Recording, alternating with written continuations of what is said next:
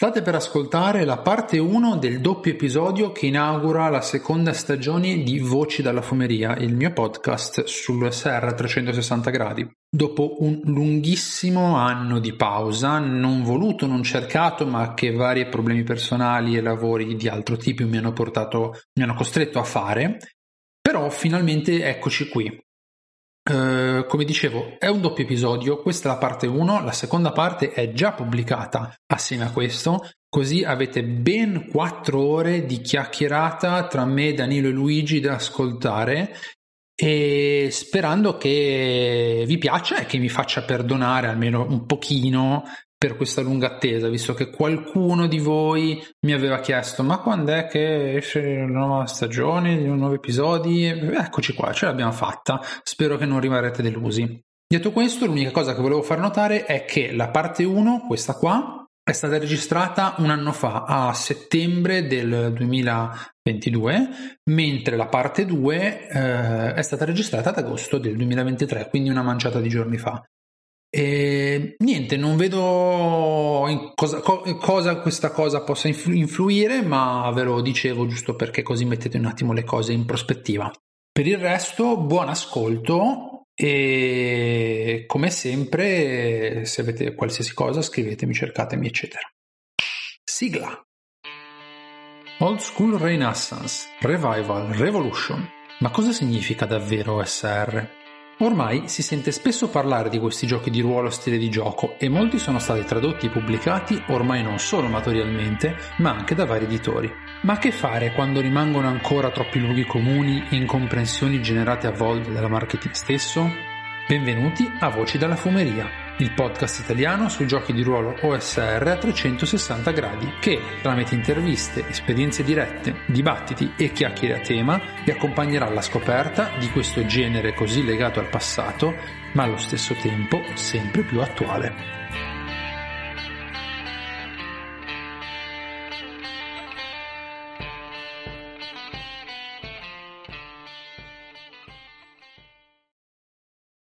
Benvenuti su Voci dalla Fumeria, nel nuovo episodio eh, dedicato a questo controversissimo argomento che sarà causa di flame interminabili eh, ovunque verrà sc- ascoltato, e che appunto è OSR versus Old School o qualcosa del genere, quale sarà il titolo, probabilmente, molto probabilmente molto, sarà questo. Con me oggi per parlare di questo argomento qua, visto che io sono molto SR, molto poco old school, eh, vista anche la mia età anagrafica, abbiamo due grandi antichi del, del gioco di ruolo italiano, eh, ovvero Danilo Moretti e Luigi Castellani. Prima di iniziare a chiacchierare sull'episodio vi Chiederei, uno alla volta, partendo da Luigi, uno a caso dei due ovviamente, di presentarvi, dirci chi siete e anche quando e come avete iniziato la vostra carriera, anche letteralmente, visto che siete anche autori, nel mondo dei giochi di ruolo. Quindi prego Luigi, inizia pure te. Salve, allora, io sono Luigi, appunto, faccio l'illustratore più o meno freelance, a tempo perso scribacchio anche qualche cosa in bratto carte riguardo i giochi di ruolo, uh, non sono propriamente una, un autore professionista, ma insomma mi, mi barca meno. E, um, ho iniziato a giocare di ruolo negli anni 80, anzi per essere precisi proprio nel 1980, perché mio fratello e mio cugino che sono più grandi di me giocavano già ai giochi a Valonile, SPI e um, giochi di miniature tipo il, il VRG, lo storico, il napoleonico. Poi un giorno mio cugino ci dice proviamo questo e ci porta uh, quella che uh, veniva chiamata la sinossi, cioè una traduzione amatoriale um, di Dungeons and Dragons base della, della, dell'edizione Holmes che era diffusa nei club di wargamer romani all'epoca e da lì poi insomma è nata come dire la tossicodipendenza non abbiamo più smesso e dal 1980 insomma siamo arrivati fino fino a qui, grosso modo. Sei entrato nel dungeon dei giochi di ruolo, fondamentalmente, per, una, per fare una battuta brutta. E, ehm, quindi hai iniziato di fatto cinque anni prima che il primo gioco di ruolo, credo, sia arrivato in, cioè sia, venisse pubblicato ufficialmente in Italia, che appunto la scatola rossa. Sì, esattamente, esattamente. Il, la, la, la, vissuto la preistoria del gioco di ruolo in Italia, ovviamente. Eh, sì. non è un insulto, eh? No, no. sì, sì, abbiamo vissuto una fase, diciamo, pre- preistorica. Io ho vissuto una cosa che forse oggi è impensabile, cioè ehm, quando ci aggiravamo per i primi negozi di, di, di giochi qua a Roma, ehm, c'erano gli wargamer storici, diciamo, più, più, grandi di noi, che ci guardavano come degli alieni, perché facevamo questa cosa strana in cui facevamo l'elfo, il nano, uh, usavamo queste miniature con, con, con i mostri eh, ed erano tutta gente molto più grande di noi, insomma, almeno 10-15 anni più grande, insomma. Era, eravamo veramente degli alieni. Poi la cosa molto rapidamente, insomma, com, com, come è uscita la scatola rossa, il fenomeno era già cambiato completamente almeno lì a Roma.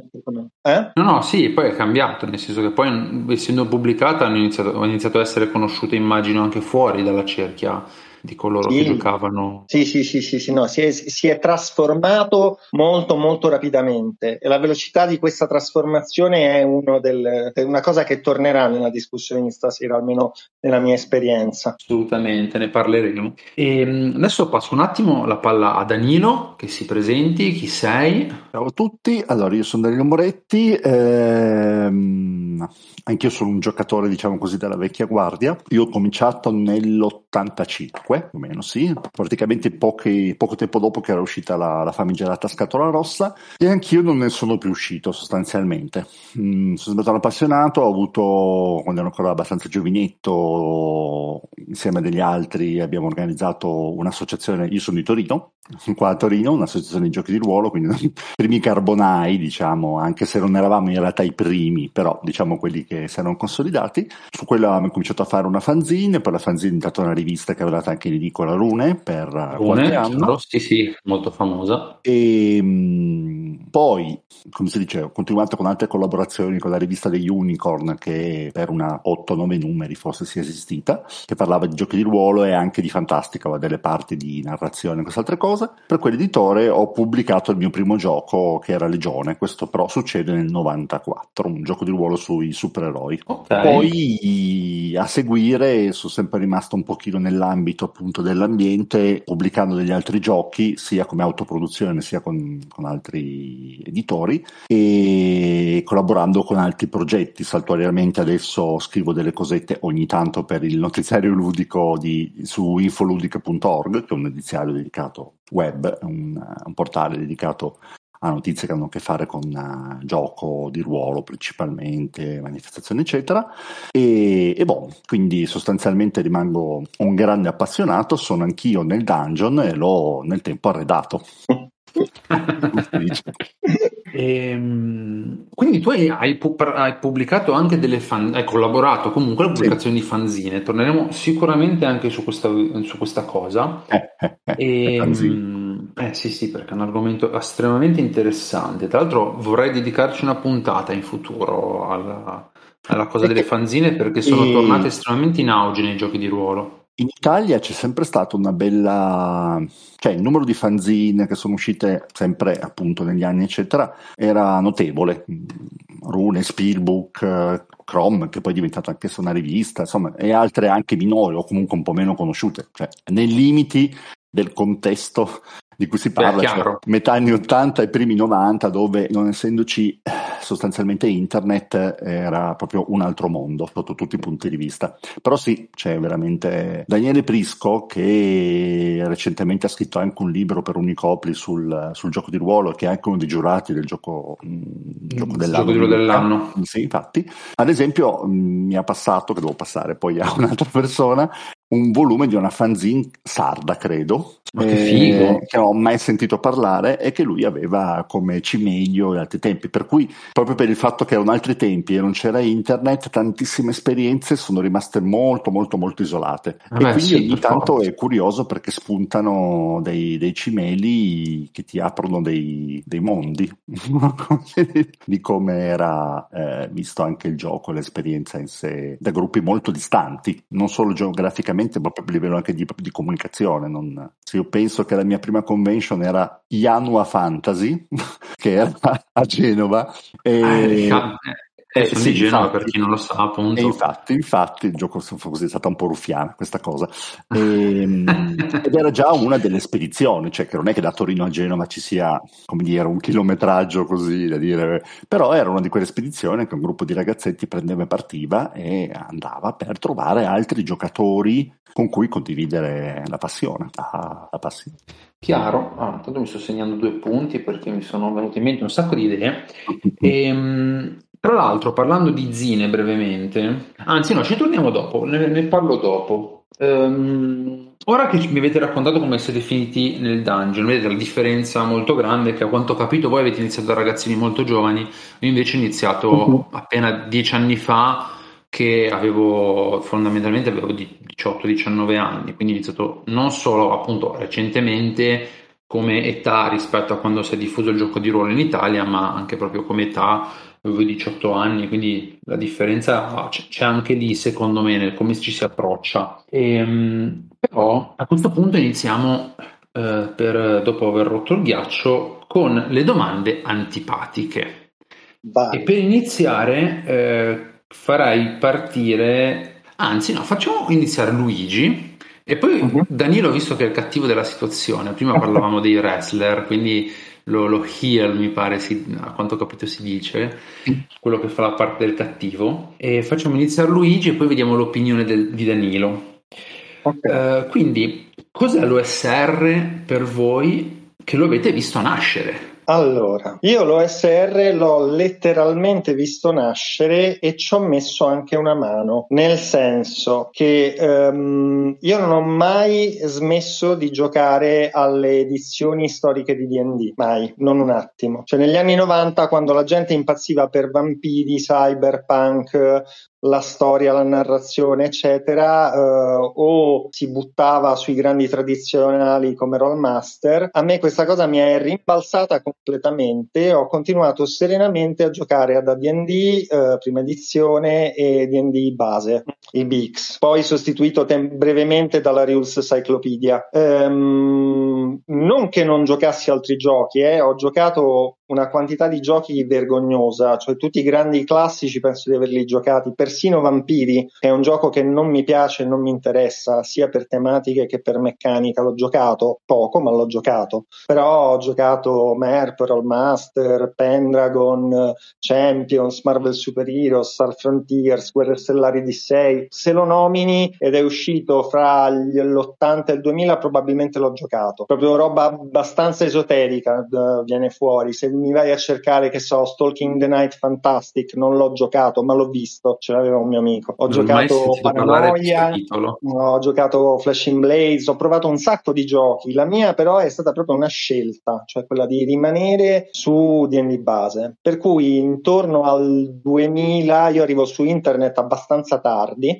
La prima cosa che faccio è cercare giochi di ruolo. Ehm, ero un po' disaffezionato nei confronti del- dell'editoria di gioco di ruolo e mi sono andato a cercare ehm, il- quelli che si producevano in giochi da soli gratis e sono incappato prima in Olivier Legrand, l'autore di Mazes and Minotaurs, e poi in Dragon's Foot. In eh, Olivier Legrand nel 2003 e in Dragon's Foot nel 2006, il forum su cui mi sono iscritto. Con Olivier Legrand abbiamo iniziato a scambiarci delle email e ci siamo scambiati le opinioni. Ho iniziato a scrivere un po' di cose anche per, per Mazes and Minotaurs, per altre cose che faceva lui e distribuiva gratuitamente. Tant'è che la versione attuale di Mazes and Minotaurs ha delle copertine fatte da me. Nel 2006 invece su, arrivo su Dragon's Foot e tempo due anni Chris Donnerman fa Basic Fantasy e io dico do una mano e quindi inizio a fornire dei disegni per Basic Fantasy e, mm, e scrivo anche delle parti del regolamento che poi sono state rimaneggiate ovviamente da Chris Donnerman che è il, il, il dittatore illuminato di Basic Fantasy. Ehm, per me all'inizio l'old school è fondamentalmente una rivisitazione di D&D, uh,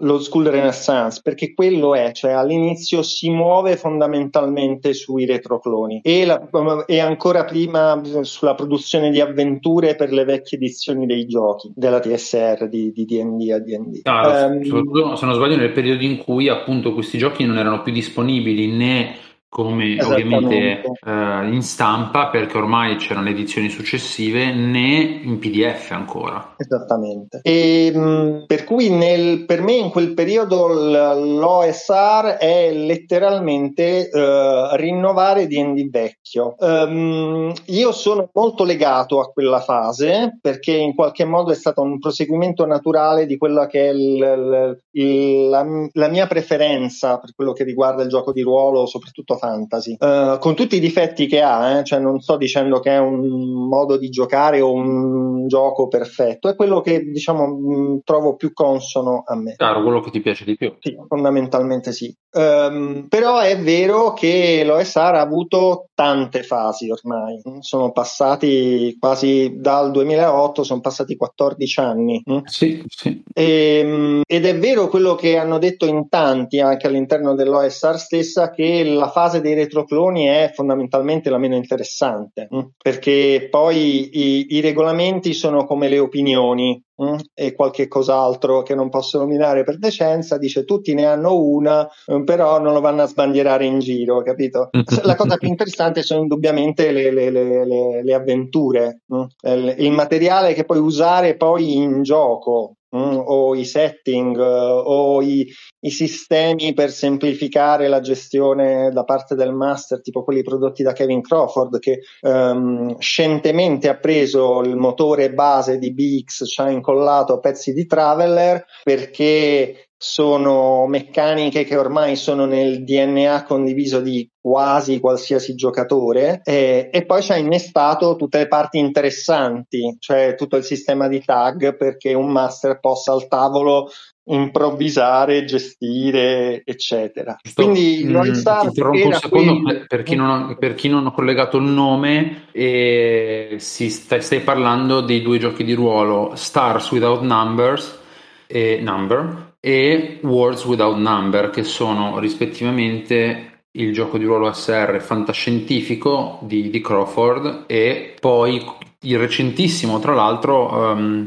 gioco fantasy. Words Without Number. Esatto. E, um, questo, L'OSR si trasforma fondamentalmente intorno al 2012-2014, quando arrivano personaggi molto sopra le righe di tutti i generi, fra, che vanno da Raggi a Zack Smith, eccetera. E lì l'OSR cambia radicalmente. Mm? Um, è quella è l'OSR, più o meno lì nasce l'OSR attuale, cioè quella che poi va uh, a fare riferimento ai principi apocrifa, uh, che diciamo uh, si ideologizza, potremmo dire, cioè si dà una struttura molto più definita in quello, di quello che è il, um, un ideale OSR che poi in realtà non c'è perché poi è un movimento assolutamente anarchico in cui ognuno bene o male fa quello che gli pare, si mette l'etichetta addosso se la leva, la cambia, eccetera. Um, sui principi, i principi apocrifa si può parlare per ore, nel senso che... Um, sì, è un argomento che volevo toccare, infatti. Eh, è un, um,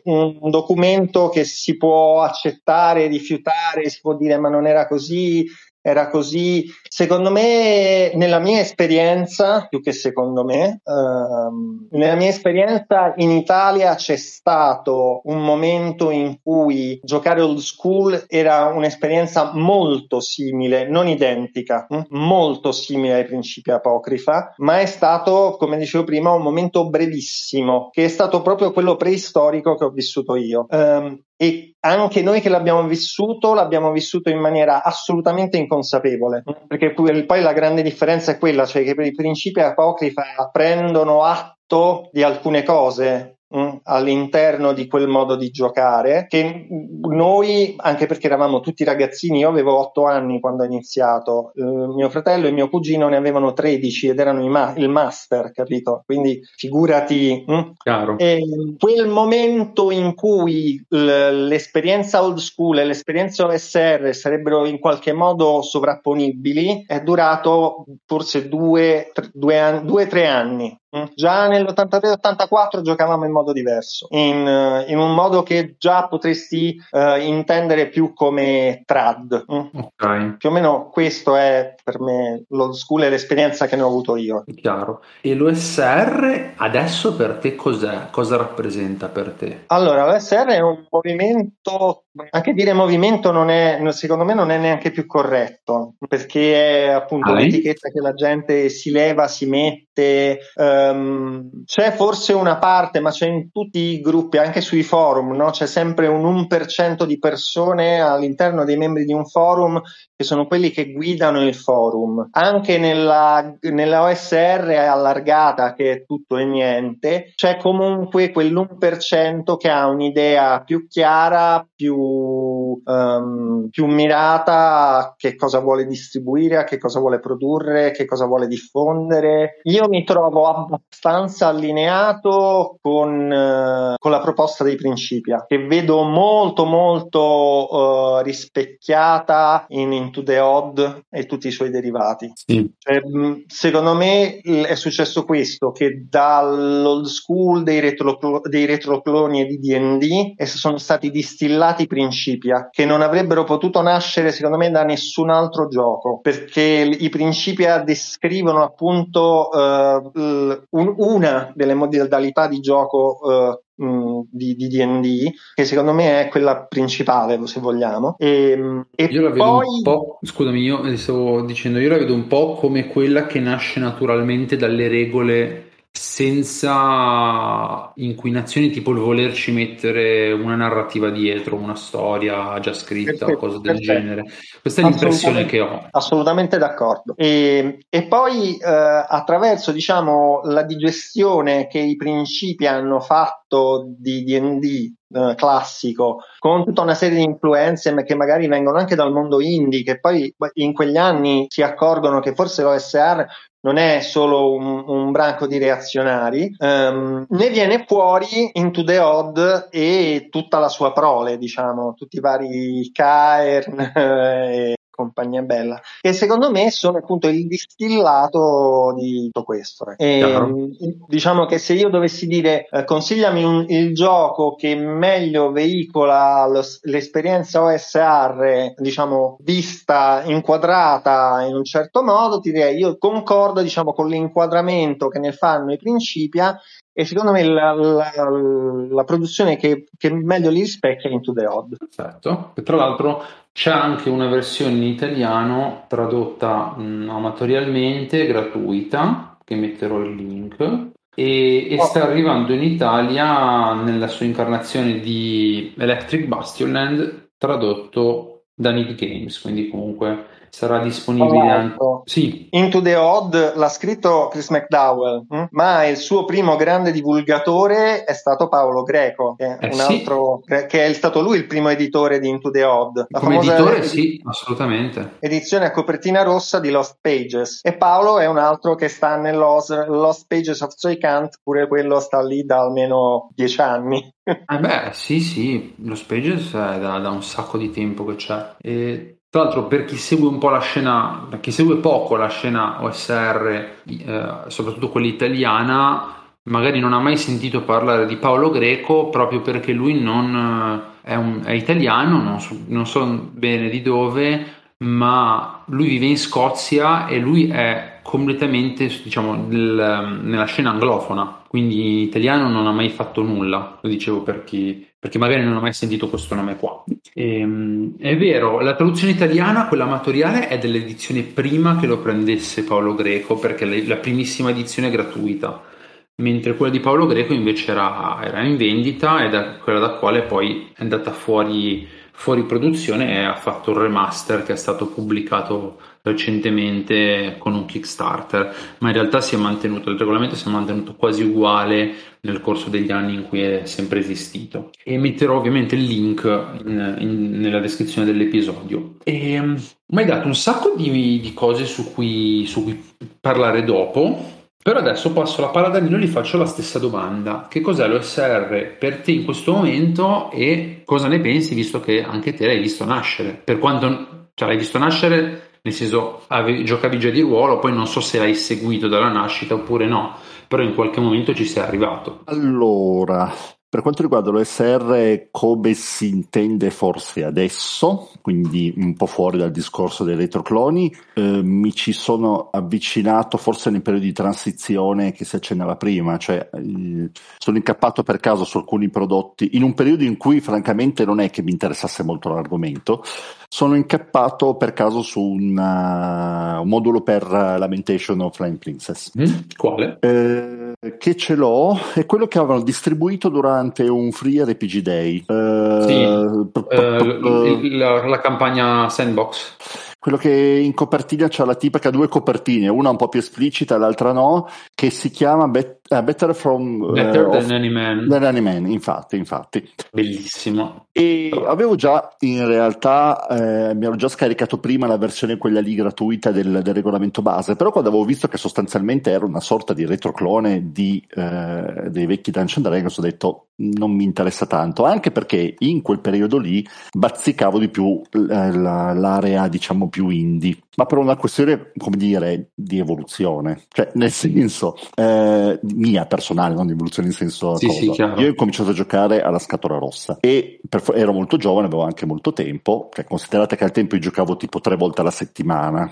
che vista oggi era una roba anche perché avendo l'associazione e tutto quanto e avendo a Torino la fortuna pazzesca di avere un negozio iperfornito di eh, giochi in inglese. Cioè, quando andavamo al centro ah. gioco educativo che c'era a Roma, eh, qui a Torino, ci potevi rimanere dei pomeriggi perché i gestori, che erano loro appassionati, ovviamente io avevo 14-15 anni quando ho cominciato, quindi erano diciamo decisamente più adulti, già appassionati perché a loro volta venivano dall'esperienza di tutto quanto il, il, um, l'ambiente dei wargamer. A Torino c'era la Grande Armée, che era un'associazione che era dedicata principalmente ovviamente ai wargame, quindi un po' più per grandicelli, e quindi chi gestiva questa catena di negozi, chi c'era dentro era già appassionato e non mi sono mai spiegato davvero il perché, ma non mi sono neanche mai posto il problema, preferisco ancora ricordarmi la cosa come una leggenda, effettivamente c'erano scaffali, scaffali, scaffali di giochi, quindi non soltanto D&D che era l'ultimo arrivato perché era sostanzialmente l'unico in italiano, anche se in realtà non è il primissimo, perché poi dopo Catac- sono scoperto che Catacumbas, la prima edizione,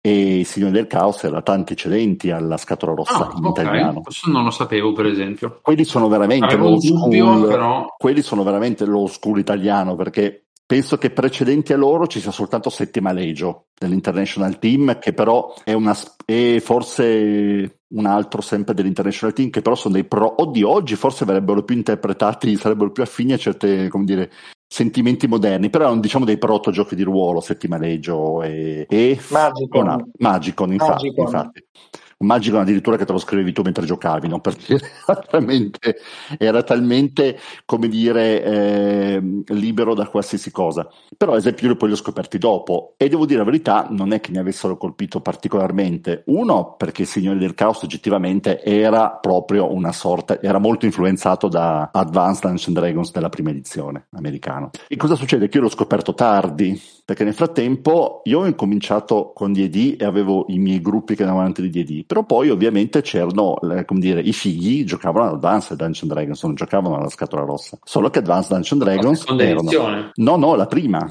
la, prima. la primissima edizione, quella con i manuali con la costoletta arancione, che al tempo ne erano già un citi un tot, per cui quelli che erano da prima di, di me comunque diciamo del, del, del mio gruppo, eh, della nostra società, erano già nei giochi, eh, in realtà della versione basic, anche quella rossa che era la versione diciamo così più, più amichevole nei confronti dei neofiti, eh, francamente la snobbavano, cioè se dovevi giocare a un gioco di ruolo come Dungeons Dragons dovevi giocare ad Advanced, punto. L'esto era proprio una robetta così per incominciare, ma poi dovevi sciropparti sti manuali, che essendo anche in inglese, in un periodo in cui non è che essere fluenti nella lingua inglese fosse proprio così comune come magari lo è oggi, rendeva una roba abbastanza iniziatica quello di avere a che fare. Per ah, cui io gioca- ment- sì, perché mentre io avevo una campagna, come dire, da giocatore, eh, in realtà io ho cominciato a giocare come arbitro perché ero senza, ho dovuto imparare da solo come gestire tutta quanta la cosa e su questo devo dire che la scatola rossa ha sempre fatto un lavoro egregio, eh, sì. considerando la complessità e la difficoltà di approcciarsi a un, a un, concetto così nuovo e oltretutto con l'onere di fare l'arbitro.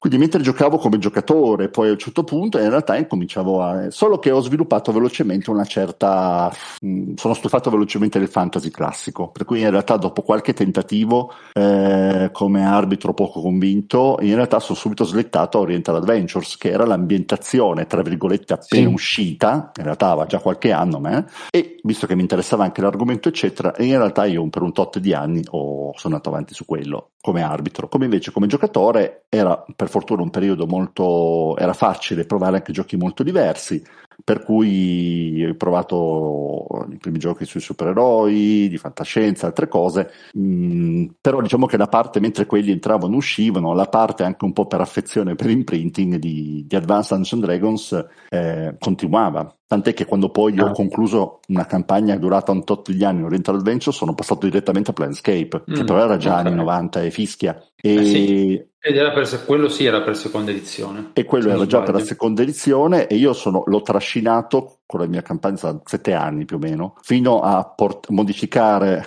per la terza edizione, poi la 3.5, poi ho detto basta perché non ne esco più vivo. E da lì mi sono disaffezionato al D&D, diciamo così, moderno, quello della terza edizione in poi, per...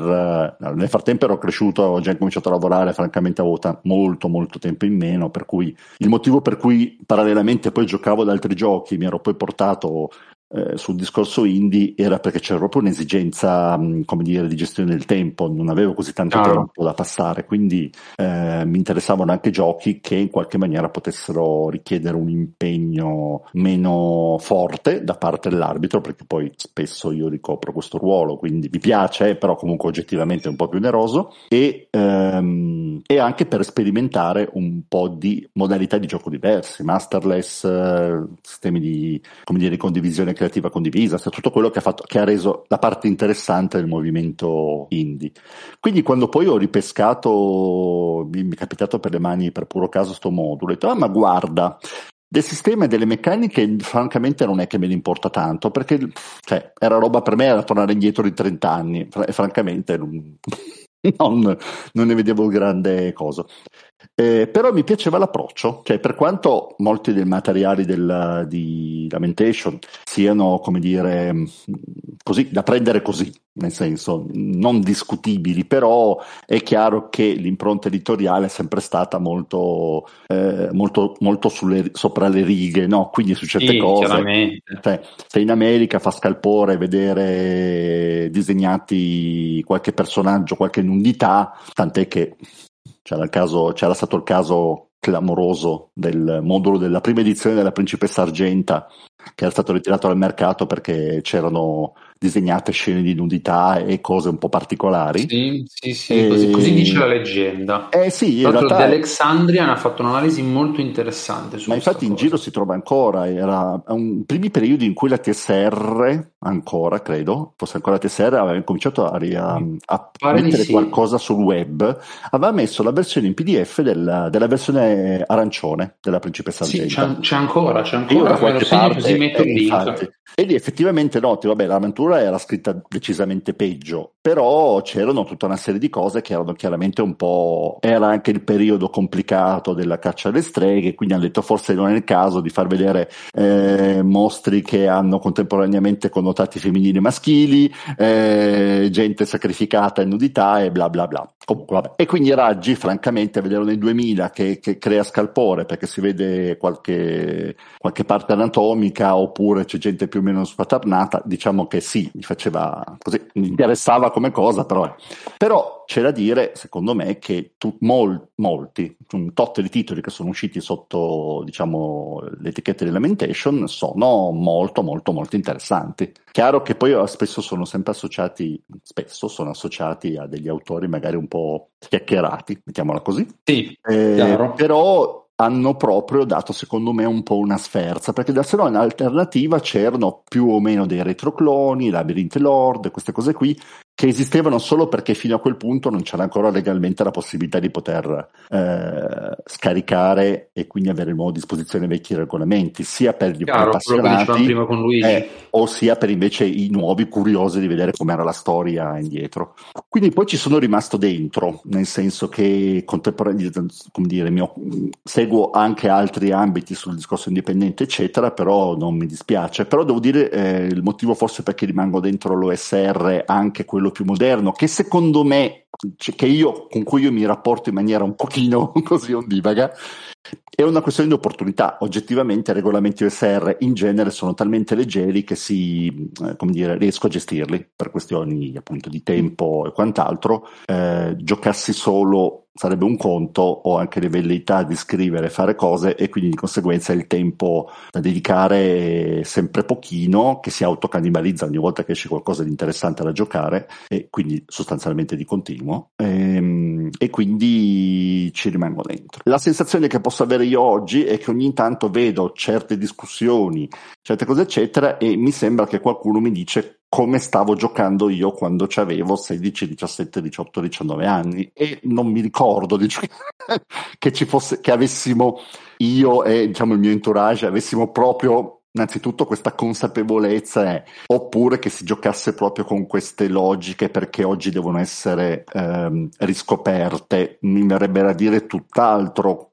La percezione che ho sempre avuto io è che nel momento in cui si abbandonava il discorso che oggi invece è fondamentale dell'OSR, cioè del, dell'aspetto più game, mettiamola così, che anche mm-hmm. qua si apre un po', eh, per abbracciare poi magari con degli eccessi, però come dire un, un supporto più narrativo, eh, fosse della serie oh, finalmente, cioè quando okay. sono uscite le Dragonlance era già chiaro per tutti quanti che non fossero dei moduli che seguivano la logica dei tanti altri moduli precedenti.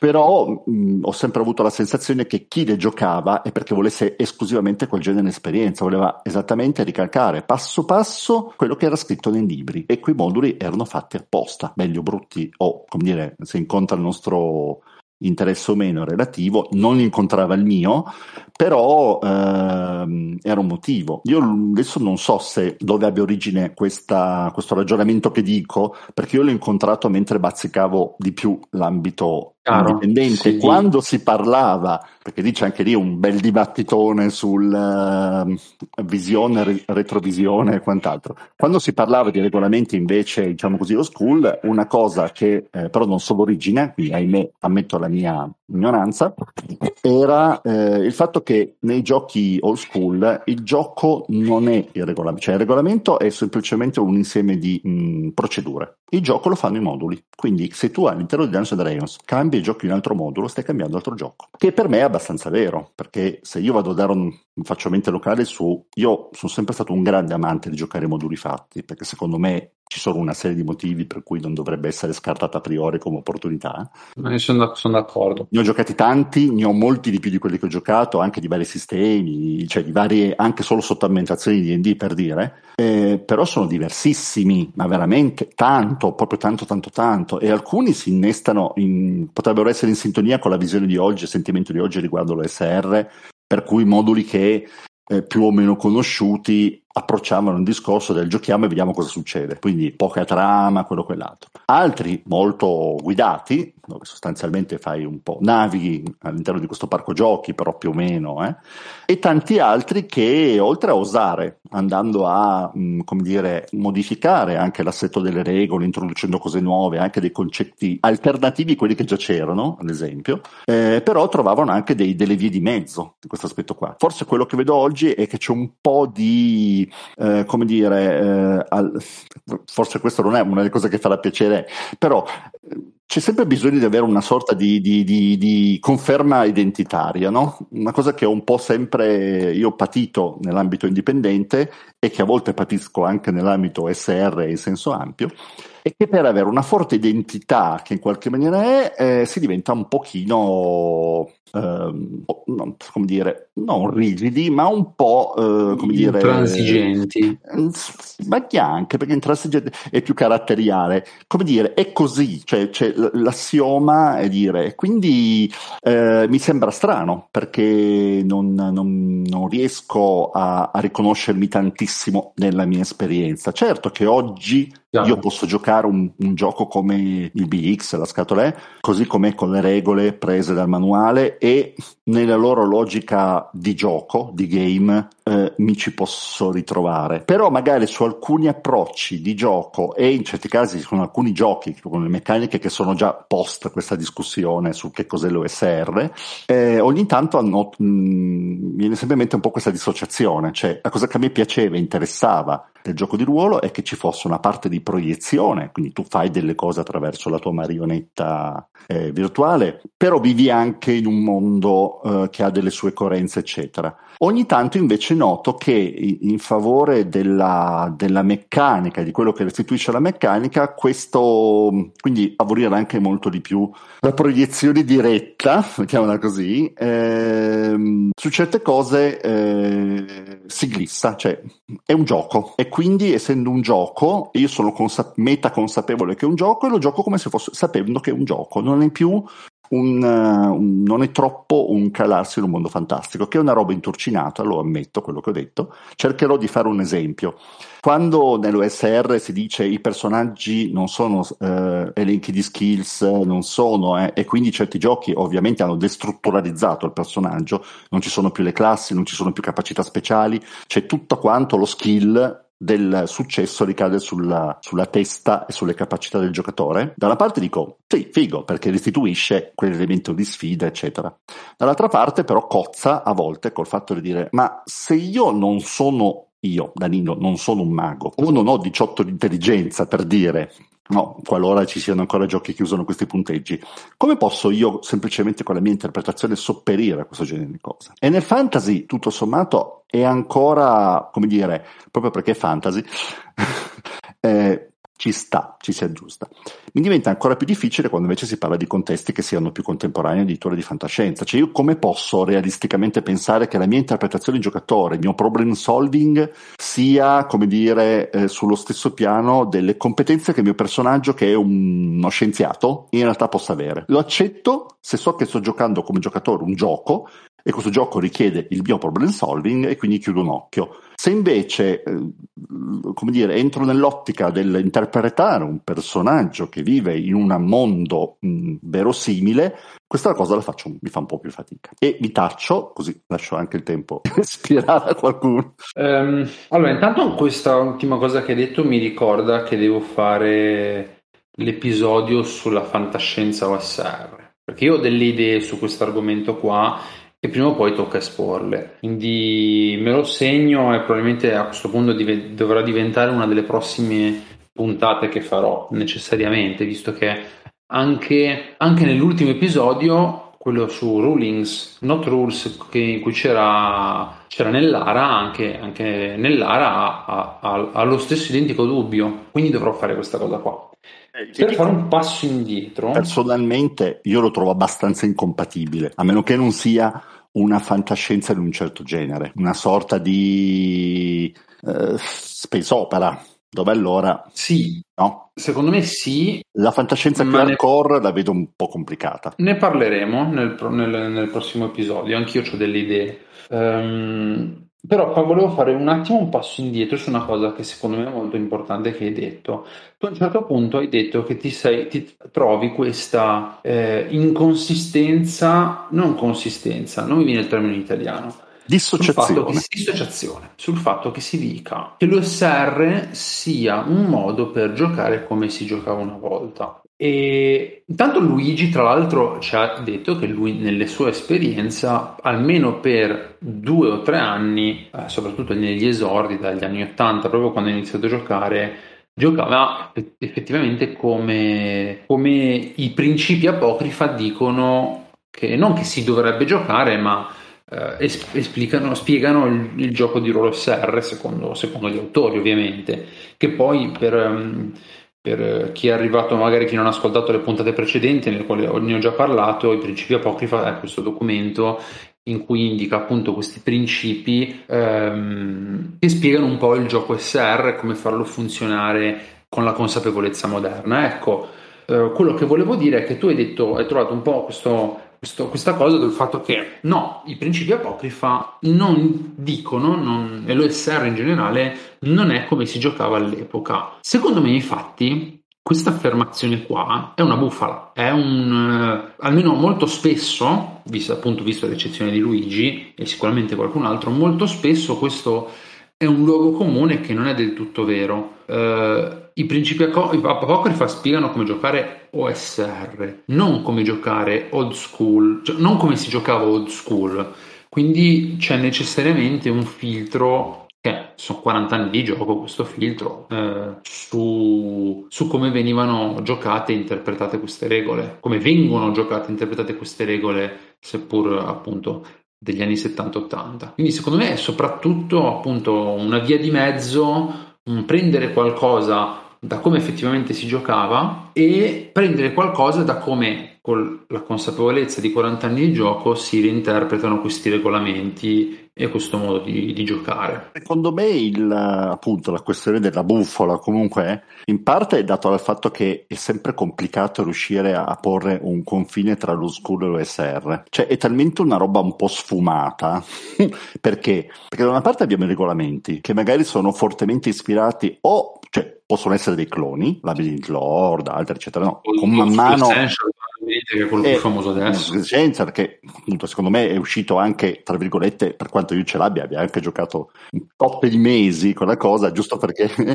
però è, è incomincia a essere un po' come dire tardo, cioè nel senso non dico ce ne fosse bisogno, però delle serie eh, secondo me è l'ultimo dei retrocloni che dovremmo aspettarci, detta tutta. Eppure hanno annunciato Labyrinth Lord seconda edizione. Eh, sì, infatti la mia, la, mia, la mia, cosa ho detto, ma ne abbiamo fuori bisogno. tempo massimo. Eh, eh, sì, perché... anche secondo me è fuori tempo massimo. O lo trasformi, allora la nuova edizione è un'altra cosa proiettata verso più un ambito OSR, quindi con delle innovazioni e cambiamenti, mm. a quel punto lì però si perde il senso di Labyrinth Lord, ma Labyrinth Lord è uscito perché c'era la scarsità del, della reperibilità dei manuali storici, adesso che non c'è più quello, perché anche volendo ti vai a comprare i PDF legali da drive-thru, ehm, secondo me non ha più tanto, però ognuno fa come cavolo gli pare, giustamente c'è spazio virtuale per tutti quanti. Quindi da una parte c'è la questione che c'è tutta questa roba, cioè vai a beccare ogni titolo e trovi il titolo che è più clone, poi quelli che incominciano tipo Lamentations a mettere delle cose un pochino più ragionate, cioè proprio ragionate, più ragionate in un'ottica moderna, anche di funzionalità e di spirito di performance che è un po' americocentrico e che ha influenzato anche molto il game design recente. Per cui no, dire, cerchiamo di trovare delle regole che siano più efficienti ai fini dell'esperienza di gioco, fino ad arrivare ovviamente ad altri titoli che sono talmente più, eh, che secondo me sono proprio un, una categoria a parte. Il problema è che si rischia che al di fuori del documento in sé, dei principi apocrifa, eh, poi tutto quello che è la discussione intorno eh, sia difficile, cioè io non riesco mai a inquadrare, non riesco mai a capire se stiamo parlando di una roba piuttosto che dell'altra, per cui mi trovo sempre spiazzato, perché stiamo parlando di una roba vecchio stile, allora i principi apocrifa, che sono figli del ragionamento del indie, quindi di tutto quello che riguarda il mondo dell'Apocalisse, o comunque della, dell'ottica sono, sono, sono, ispirati eh, come, come Eh, non come, cioè, come, come, principi, ma come, come, come idea lo... del fare i principi da sì, Apocalypse World. Perché il movimento indie ha posto, cioè, ha stressato, nel termine americano del termine, ma anche in quello italiano, ha stressato molto il discorso che il gioco è così, il regolamento è così, devi giocarlo così, se non lo giochi così stai giocando un altro gioco, che poi qualcuno ha implicitamente aggiunto, quindi stai sbagliando, ma quello è una questione di PR nocive. quindi nel momento in cui è chiaro che prendi una scelta, no? fai i principi apocrifi e dici secondo me, noi, insomma, secondo un certo ragionamento, una certa ottica, questo è il modo più efficiente e migliore di giocare un certo genere di giochi per raggiungere quel certo genere di esperienza, perché secondo me, noi, ragionamento, eh, è più funzionale a quella tipologia. Quindi io sono sempre un po' appunto un divago, cioè Ah, più delle volte eh, dico sempre cose fuori luogo proprio perché eh, non riesco, cioè è talmente sfumata la questione che il ragionamento che uno fa eh, sui principi apocrifa a, a, applicati a, a Cairn o into the, odd, into the, odd, piuttosto che andare un pochino più indietro, Lamentation, no, eh, eh, boh, cioè, non lo so, io su quelli sarà che su certe cose, cioè per tornare al discorso di prima, no, sul come si giocava eccetera, c'è sempre stato implicitamente il fatto, anche se il manuale manuale te lo diceva, però nessuno si è mai posto il problema che se le regole dell'ingombro di Dungeons Dragons fossero delle zavorre pazzesche si ignoravano, come i requisiti materiali degli incantesimi di Advanced Dungeons and Dragons. Chi abbia visto un gruppo su dieci li usava così come erano di, di, di manuale, perché erano delle zavorre oggettivamente. Poi in realtà non usandoli andava a impattare su quelli che erano certi equilibri di gioco, perché anche lì la scarsità di quella risorsa rendeva, come dire, la magia, autobilanciava certi aspetti della magia. Se hai un incantesimo che ti richiede un, un diamante da mille monete d'oro per essere lanciato, se tu ignori quella regola degli E, hai già modificato quell'incantesimo perché sa quella componente materiale non è solo colore, è perché è un sistema, in, una sottomeccanica interna di autoregolamentazione perché quell'incantesimo è potente ma è comunque destabilizzante, specialmente per quelli di alto livello, e quindi ha bisogno anche di quella roba lì. Però era un continuo, cioè io non ho mai trovato un gruppo che giocasse le regole di qualsiasi gioco del periodo esattamente sempre così, ma nessuno si poneva troppo il problema e secondo me non si poneva troppo il problema perché di fatto non c'era un'enorme condivisione. Cioè oggi, col fatto che internet è molto utile da questo punto di vista, se tu vai su un forum qualsiasi dove trovi 700 milioni di giocatori, figo, meno male, no? per il tuo gioco, e tu dici facciamo così, facciamo cos'ha, hai sicuramente un, uh, come dire, catena di interesse, mettiamola così. Una volta, tutto sommato, scoprire che un altro gioco utilizzava delle regole per fare gli alberi genealogici, come a me era capitato con un altro gruppo che usando D&D set base usavano gli alberi genealogici, e dicevi ah figo, interessante, oppure non me ne frega niente e finiva lì. Quindi sono poco hardcore sul fatto che capisco ed è logico, cioè ha la sua, la sua motivazione, però faccio fatica a trovare una sorta di sovraregolamento che davvero mi possa utilizzare, ma probabilmente perché eh, ormai so, ho la mia forma mentis da questo punto di vista. Capisco invece che un giocatore più giovane oppure che si approccia la prima volta magari con esperienze di gioco diverse, da vampiri agli indie a qualsiasi altra cosa, o anche un D&D terza, quinta edizione, provando a giocare dei giochi del genere, effettivamente dica Urca da che parte ricomincio. Stop. Okay. Um, io lascerei la palla a Luigi e ti chiederei una, semplicemente cosa ne pensi di questa cosa qua, qual è la tua opinione su questo argomento, tutto quello, anche, tutto quello che ha detto Danilo, anche se hai delle cose da dire sulla questione dei principi, eccetera, eccetera. Ti lascio campo libero. Allora, quella cosa mi ha colpito, la cosa che mi è rimasta un po' impressa è quel discorso del uh, narrazione o muovere dei pupazzi su un palco. Allora, io uh, mi pare che in Brecht, nella, diciamo nella teoria del teatro di Brecht, si parla di uh, estraniazione, per la distanza fra l'attore e il personaggio che rappresenta. E che l'attore rende evidente nella sua recitazione, come se criticasse il personaggio che mette in scena, lo esponesse al pubblico. Una delle cose che mi piace un po' del gioco di ruolo è a me proprio l'aspetto gioco cioè la separazione che c'è fra me e il personaggio, cioè vedere in quale modo stupido riesco a morire questa volta. L'aspetto storia in realtà a me eh, ha sempre interessato molto molto molto poco, cioè l'idea che D&D eh, serva a raccontare storie, secondo me è una balla. Um, è una balla che D&D stesso ha sempre alimentato con l'Appendix N, perché la gente vede l'Appendix N e dice ah, allora con D&D io posso fare Elric di Melniboné. No, quello non è un regolamento pensato per fare Elric di Melniboné, quello è un regolamento in cui tu muovi la pedina del tuo esploratore che va a morire come uno stupido in un mega dungeon, fondamentalmente. È, è un punto di vista molto interessante che sinceramente non avevo mai sentito. Quindi secondo te la... perché io so che l'Appendix N, se non ricordo male,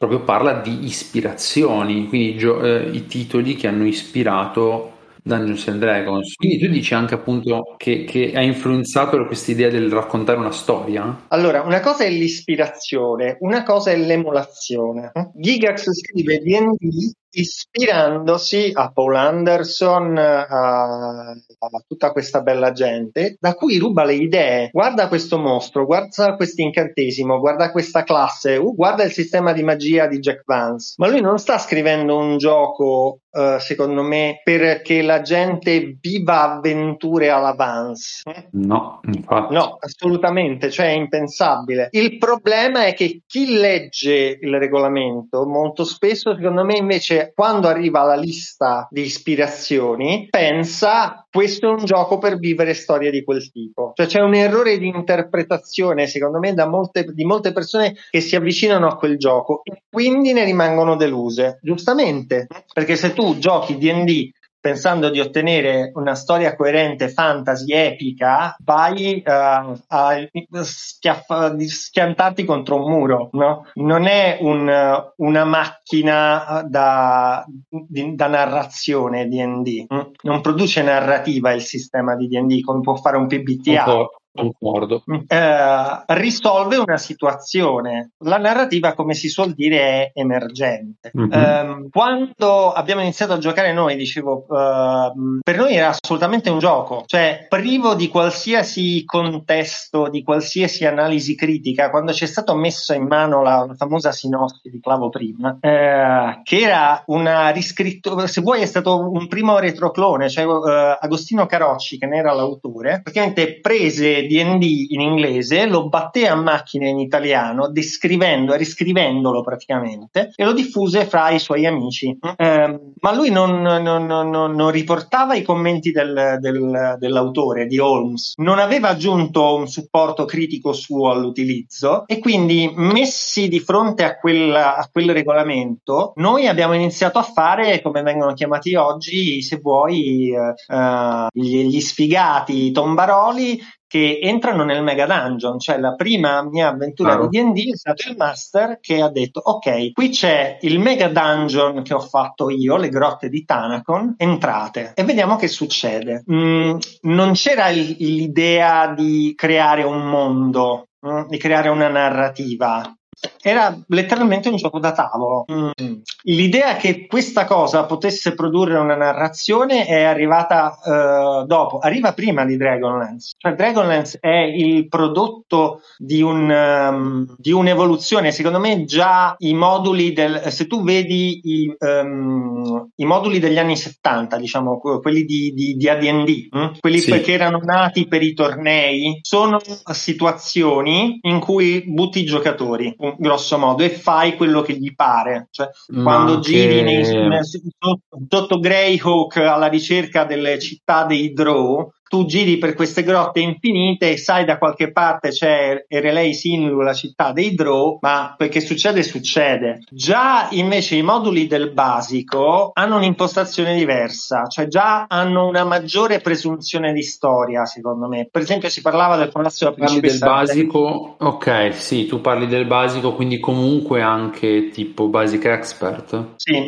già BX, già BX già in primi moduli del BX, che poi sono quelli tipo um, il castello degli Amber. Sì. Il castello degli Amber, per esempio, non è Back Me, è già BX, cioè nasce prima Eh, anche la, la, la fortezza eh, sulla terra di confine, che lì non c'è una, anche lì non c'è una storia, però, per però, esempio, neanche nell'isola del terrore, non c'è una narrativa. Borderlands è un prodotto della fase precedente, cioè figlio degli anni 70 ancora. Ok, quindi tu parli proprio di una fase ancora successiva. È una, c'è una divisione, secondo me, fra quello che è gli anni 70, i primi anni 80 e la metà degli anni 80. L, l'idea appunto che lo, i giochi old school e OSR siano muovere la pedina sul tabellone e vedere che succede è una riproduzione della mentalità anni 70, della mentalità gigaxiana, se vuoi, che ha prodotto AD&D e quei moduli lì, eh, in cui è più un gioco intellettuale, mentre eh, l, quello che viene dopo, negli anni Ottanta, già si sta spostando verso cercare di creare una narrazione. Quindi... Volevo, ti interrompo un secondo, Vai. perché ehm, avete sia te che Danilo, avete citato il Palazzo della Principessa d'Argento.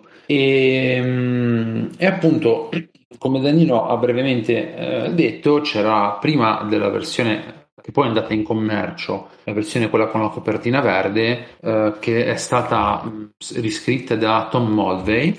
Mhm. C'era una, c'è la versione arancione con la copertina arancione che appunto si trova in PDF al momento gratuitamente e legalmente perché sul sito della, test- della, della uh, Wizard of the Coast, eh, scritta da Jane Wells, che sto leggendo adesso, pubblicata nell'80. E come dicevo prima, c'è stata un'analisi da parte di The Alexandria, che è un famosissimo uh-huh. blog uh, in parte old school SR, in parte anche di Indie quinta edizione, comunque un blog molto, moltissimo interessante che ha scritto un sacco di saggi super interessanti in cui appunto analizza questa cosa qua. E il post si chiamava qualcosa come cerco rapidamente su internet Uh, il giorno che lo, l'old school morì, perché lui dice che nel, oltre a analizzare le possibili cause del fatto che le, eh, la, la, il Palazzo della Principessa d'Argento nella, eh, nella, nella, versione con la copertina arancione sia stato rapidamente ritirato dal mercato per la,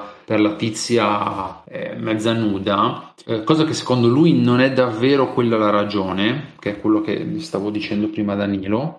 E ehm, l'altra analisi che fa è appunto il fatto che dalla prima scrittura alla, alla, alla, versione effettivamente pubblicata c'è effettivamente una differenza tra il fatto che nella copertina arancione non c'è una narrativa vera e propria, c'è una situazione, c'è il luogo da esplorare, mentre nella seconda, nella, nella versione pubblicata con la copertina verde effettivamente c'è stata inserita una narrazione, una sorta di storia di qualche genere andando quindi a, ad allinearsi un po' con quello che diceva Luigi, che già negli anni 80, infatti il modulo è stato pubblicato nell'81, si andava verso questa direzione.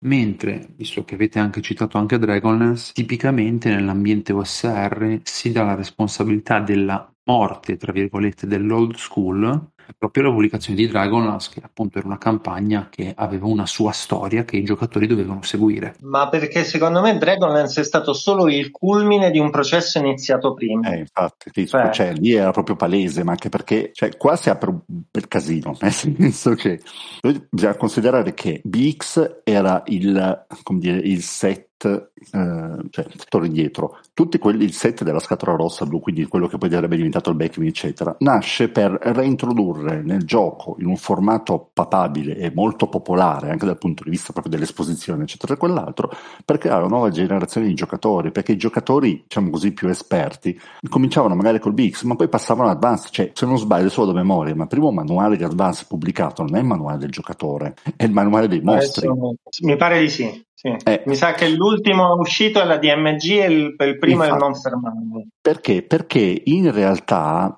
come dire, si dava per scontato che chi giocava a Dungeons Dragons avesse giocato nelle edizioni più recenti il BX e poi con tutti quelli che erano stati aggiunti quello e quell'altro, Advanced Dungeons Dragons non faceva altro che prendere e organizzare dei contenuti per permettere di giocare in maniera avanzata. A quel punto lì D&D ha preso proprio un tipo sliding doors, cioè da una parte è diventato Advanced Dungeons Dragons, che poi ha avuto bisogno di rif- dare, come dire, di nuovo tutto assieme le regole per i giocatori e per i personaggi, rifacendoli diventare quello che sono. Dall'altra parte, però, il problema è che quel volume di manuali era assolutamente dissuasivo per, nuove, per le nuove leve, perché erano 700, cioè una roba inverosimile, tra l'altro anche, come dire, complessi, no? Come cosa. Per cui la scatola rossa, il set eh, Beckman, eccetera, parte col presupposto di dire dobbiamo cercare un nuovo mercato e introdurlo, tra l'altro, in una modalità autonoma, perché anche il, il, a livello distributivo era diverso, motivo per cui la scatola rossa ha tutta la parte introduttiva tipo un libro gioco che ti fa fare ti tiene per mano, ti fa fare soltanto tre livellini, però poi anche par- il manuale della, del Dungeon Master di nuovo riprende, ti fa fare un primo pezzo d'avventura guidato, poi ti dà i consigli come creare ed espandere il dungeon di partenza e quant'altro. Solo che a quel punto Advanced Dungeon Dragons incomincia a immaginare, a rieditare moduli che però erano in, all'inizio materiali che avevano a disposizione quali erano? Erano quelli da torneo e quelli da torneo venivano fatti con l'ottica del torneo, sia perché era, come dire, eh, così continuava la tradizione di una certa tipologia di gioco, quindi molto più ovviamente affine a quello che adesso è, però il materiale diciamo era quello, no? eh, una volta esaurita quella parte lì. Dall'altra parte cosa ritorna? Che Dungeons Dragons base, scatola rossa, ha bisogno di questo genere di materiale, per cui alcuni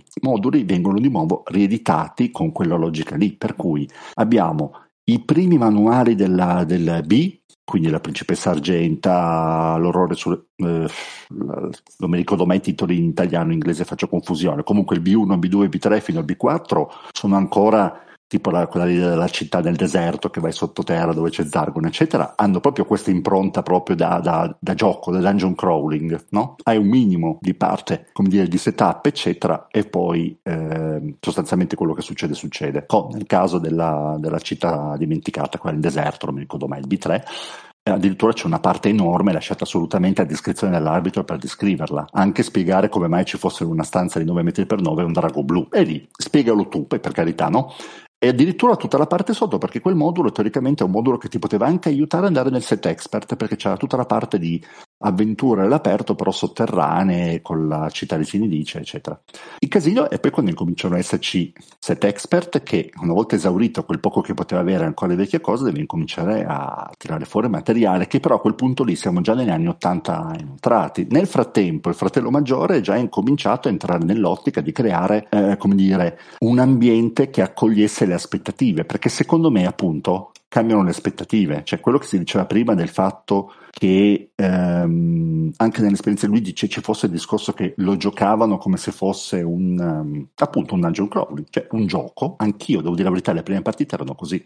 Però forse la differenza tra me e lui è che io avendo incominciato eh, non attraverso il filtro di qualcun altro che, pro- che ti dà una, una, versione sua del gioco e che quindi implicitamente te lo imposta in una certa maniera, io ho incominciato con la versione fatta apposta per incominciare, quindi aveva bisogno il set base di dare darti un appiglio in qualche maniera. Non è mai stato così una, una promessa esplicita, no? Vivrai avventure. E chiaramente D&D non è mai stato, cioè non funziona, almeno oltretutto con un'ottica moderna, per creare delle storie, come dire, coerenti, no? Cioè sì, la storia emerge perché succedono delle cose, poi però eh, l'ala è talmente forte e tutta una serie di altre cose che chiaramente il, il discorso narrativo in senso anche di coerenza interna, mh, mm, motivo per cui poi nascono tutta una serie di fenomeni di controllo, eh, uso, abuso, interpretazione della regola zero, questo, quello, quell'altro, che poi ci porta fuori cosa.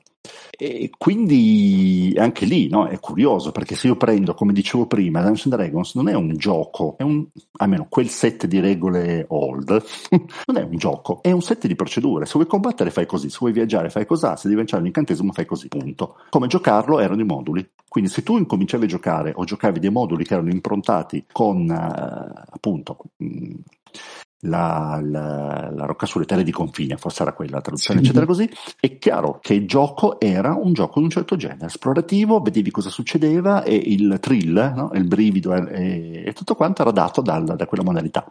Se incominciavi a giocare con delle avventure postume, altre cose, anche senza quelle più estreme, ma anche meno conosciute, lo specchio di Scarda, che è un'avventura per l'expert set, è un binarione mm. pazzesco, no? Ma ce ne mm. sono tante così.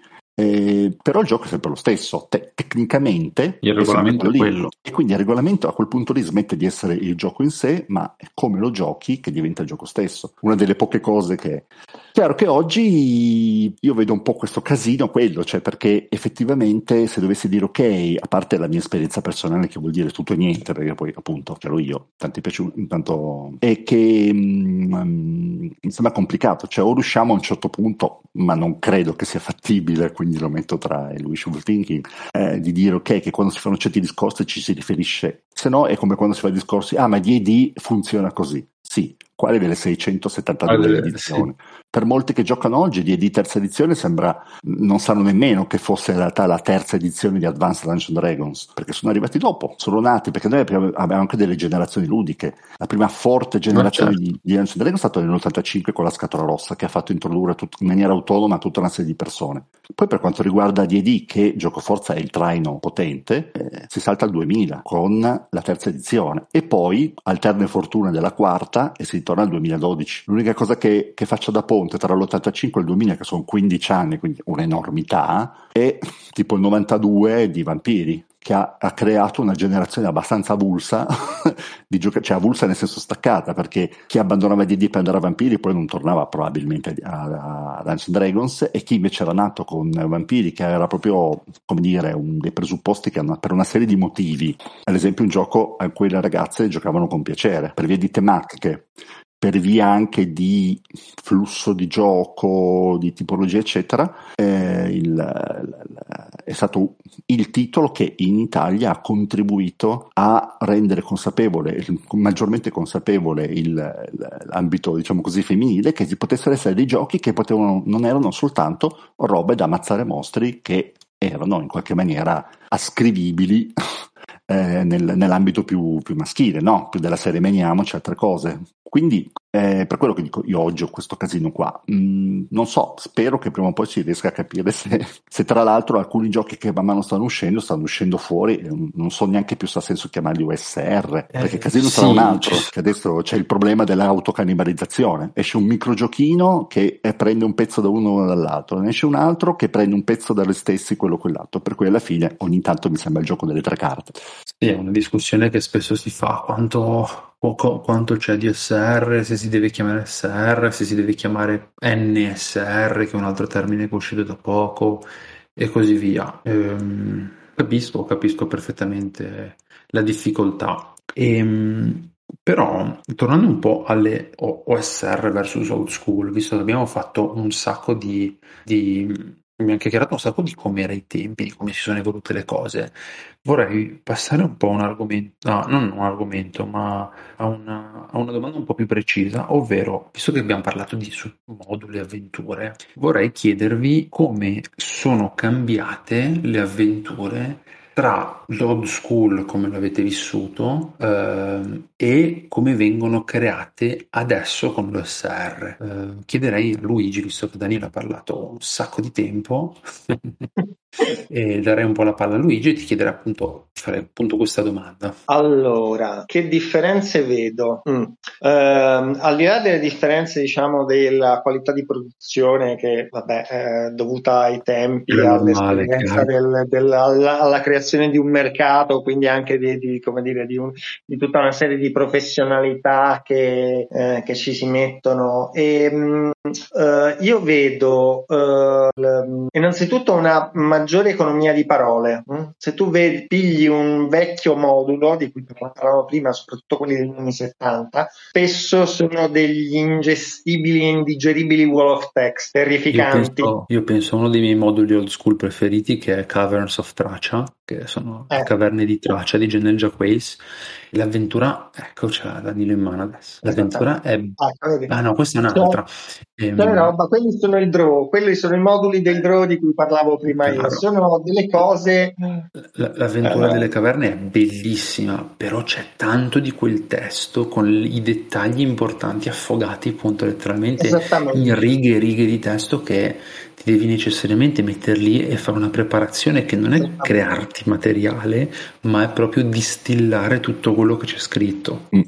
Quindi capa- io penso che una delle grandi conquiste dell'OSR sia la capacità di sintesi, cioè andiamo dal succo sviluppo della situazione. Alcuni moduli avevano introdotto l'elemento storia, come dicevamo prima, già prima di Dragonlance e poi dopo ci sono, poi c'è anche la fiera, poi è venuta la fiera del Railroad e tutta una serie di cose. L'essere Mm, tornati in qualche modo all'idea di questa è la situazione. Mm? Poi se la sbroglia il master, perché il master è capace, cioè si parte dalla presunzione che ehm, il master sappia gestire una situazione che gli viene offerta. Mm, c'è da dire che vengono create anche, secondo me, situazioni molto più um, logiche, cioè non ci sono più i draghi blu nella stanza di nove metri di cui parlava prima Danilo, ma chi scrive il modulo ovviamente propone una, um, una situazione in cui qualsiasi persona dotata di un minimo di ingegno, come è qualsiasi master uh, che abbia coraggio di prendere i dadi in mano, sia in grado poi di portare avanti la situazione. E paradossalmente secondo me in questo dobbiamo ringraziare eh, Tracy Hickman perché il, su- il, suo lavoro nel tentativo di razionalizzare um, il, il, dungeon già cioè, ha, secondo me ha avuto un effetto positivo poi nel lungo termine. Cioè non è stato quello l'idea quella buona di Tracy Hickman di fare il, il trenone di Dragonlance, ma è stata l'idea che so già in Ravenloft di fare un, un, modulo tematico, quindi costruiamo un ambiente che sia coerente, una situazione in cui diamo al master un, delle, delle, direzioni e poi lui se la sbroglia. E, e poi il, quindi anche tutti, la nascita di tutti gli strumenti per aiutare il master a sbrogliarsela, quindi le tabelle di random, uh, i tag, tutta una serie di cose che nei, nei moduli vecchi in realtà poi non, non, c'è. Cioè c'era nella Dungeon Master Guide. Igax aveva messo la famosa tabella delle prostitute e degli incontri urbani. Eh, come, sono, come, nel, come, nel, modulo eh, che, ha in mano, che aveva in mano Danilo nella città dei Draw, c'hai la tabella degli incontri nottur- notturni, lì è sempre notte, vabbè, per, la città, per le città dei Draw Um, um, così quest- questa cosa è stata ri- ripresa però non è che ci fosse, secondo me, tutto questo uso dei generatori randomici in origine. Uh, anche nella, nella, creazione dei dungeon, cioè sì, c'erano le tabelle nella Dungeon Master Guide di AD&D o del, del BX o di Backme, alcune tabelle che ti aiutavano a creare, ma insomma, proprio molto, molto superficiali. E uh, poi un'altra grossa differenza che vedo, uh, no, quello è più sullo stile dell'arbitraggio, quindi magari ne parliamo dopo. Ehm, riguardo i moduli, c'era un'altra cosa che volevo dire che c'avevo sulla punta della lingua, ci avevo pure pensato oggi pomeriggio, adesso non mi viene più e quindi mi, mi incarto. Um, che era proprio sulla gestione delle situazioni. Ah, ecco, Uh, molti moduli old school e non OSR, quando anche riuscivano a creare la situazione, come si diceva prima, ti abbandonavano, cioè c'è la stanza con i goblin, fine. Okay. Manca tutto il contesto, tutto il, il, supporto al master nel gestire questa cosa, che secondo me nell'OSR invece c'è. Cioè, um, tutto questo creare un ambiente razionale da esplorare con le tabelle gener- che generano gli eventi o cose, uh, spunti, eccetera, aiutano poi il master effettivamente a dare vita, cioè a fare il suo lavoro. Mentre i moduli vecchi dicevano ok, tanto tu sei il master, il lavoro che devi fare lo sai e io non ti devo dire niente, non c'è bisogno di una mano. Falsissimo. Da lì sono nati i mostri, hm? perché poi eh, non tutti abbandon- così abbandonati a se stessi riuscivano a gestire il gioco. Mm. Diciamo, insomma, penso di essere stato abbastanza confuso. Vi ho confuso abbastanza? No, no, in realtà è tutto chiaro. Volevo giusto chiederti un esempio eh, concreto, se ti viene in mente, di quello che dicevi del supporto ai master nelle situazioni. Tipo, io mi sono immaginato qualcosa tipo, appunto, nello school ti dice una stanza piena di goblin. Io mi sono immaginato che per come l'hai messa te nell'OSR magari ti dice anche il contesto, quindi c'è una stanza piena di goblin, stanno giocando a carte. E ehm, se gli avventurieri entrano eh, potrebbero chiedergli di unirsi a giocare. Tu parlavi di qualcosa del genere? Uh, sì, no, una cosa più, una situazione più macro. Mh mm, per me. Per esempio, una cosa che fa molto l'OSR ora è eh, giocare dall'acceleratore sulle fazioni nel dungeon. Ok, ok, più mm. chiaro adesso. Sì. Eh, mentre prima tu nel dungeon avevi i goblin e poi desumevi che erano la fazione avversa ai bugbear magari che sono lì accanto e il modulo non te lo diceva o te lo diceva molto così en passant come poteva essere che so Dwellers of the Forbidden City non so se ci avete presente un modulo di Advanced in cui ti buttano in questa città abbandonata in cui ci sono le fazioni ma l- l- il discorso delle fazioni è molto abbozzato anche perché la città vera e propria uh, è quasi un'aggiunta in coda al, al modulo e, um, invece i moduli OSR GDPR ti tendono a dire prima di mostrarti la mappa del dungeon, hanno una pagina in cui ti dicono guarda la zona nord del dungeon ci stanno gli orchi, nella zona sud ci stanno i goblin, là ci stanno i banditi che sono arrivati da poco. I banditi sono arrivati da poco e sono braccati. Quindi già questo crea nella mente del master una, un ventaglio di possibilità. delle situazioni, esatto. Esattamente. E poi magari eh, specificano eh, i, i, rapporti correnti attuali tra le fazioni, cioè goblin e orchi si odiano, oppure sono alleati perché al piano sotto del dungeon ci sono, che so, i mind flyer che ogni tanto escono e si ciucciano il cervello di qualcuno e quindi sono tutti terrorizzati del mind flyer. E questo non sempre nei moduli old school c'era, o era era eh, posto in maniera talmente implicita che ci voleva un po' di fantasia in più ehm, o anche un po' di esperienza in più. Invece adesso c'è un tentativo più di, di, di, di, aiutare il master a fare il suo lavoro, proprio per accorciare i tempi di preparazione, perché il tempo che abbiamo per giocare tutti è crollato drasticamente. Danilo diceva tre volte a settimana, io giocavo due volte a settimana, facevamo le, le famose chiuse ai tempi del liceo, cioè si iniziava sabato mattina si mangiava al tavolo da gioco, si finiva alle 8 di sera e domenica si replicava. Poi già ai tempi dell'università con uh, le prime fidanzate, i primi lavoretti, cose del genere, già non, non era una possibilità di giocare uh, molto ridotta. Quindi man mano il tempo si accorcia e quindi come dire, l'evoluzione, chiamiamola evoluzione, il filtro di 40 anni ha, ha prodotto poi, eh, oltre il ritorno ai regolamenti leggeri, anche eh, il, l'avventura leggera o, o come dire... come dicevi te, un'economia nelle un'economia nella, nelle spiegazioni, nella descrizione de, de, dei dungeon, delle avventure. Sì, sì, sì, proprio. Eh, tra l'altro, se avete presente Bryce Lynch, quello di Ten Foot. Sì. Uh, Ten Foot Paul, uh, il, il, blogger che fa recensioni cattive. Esattamente, chiamiamole cattive. E mm, lui spesso parla anche proprio di queste cose, cioè del, dell'economia del testo, del,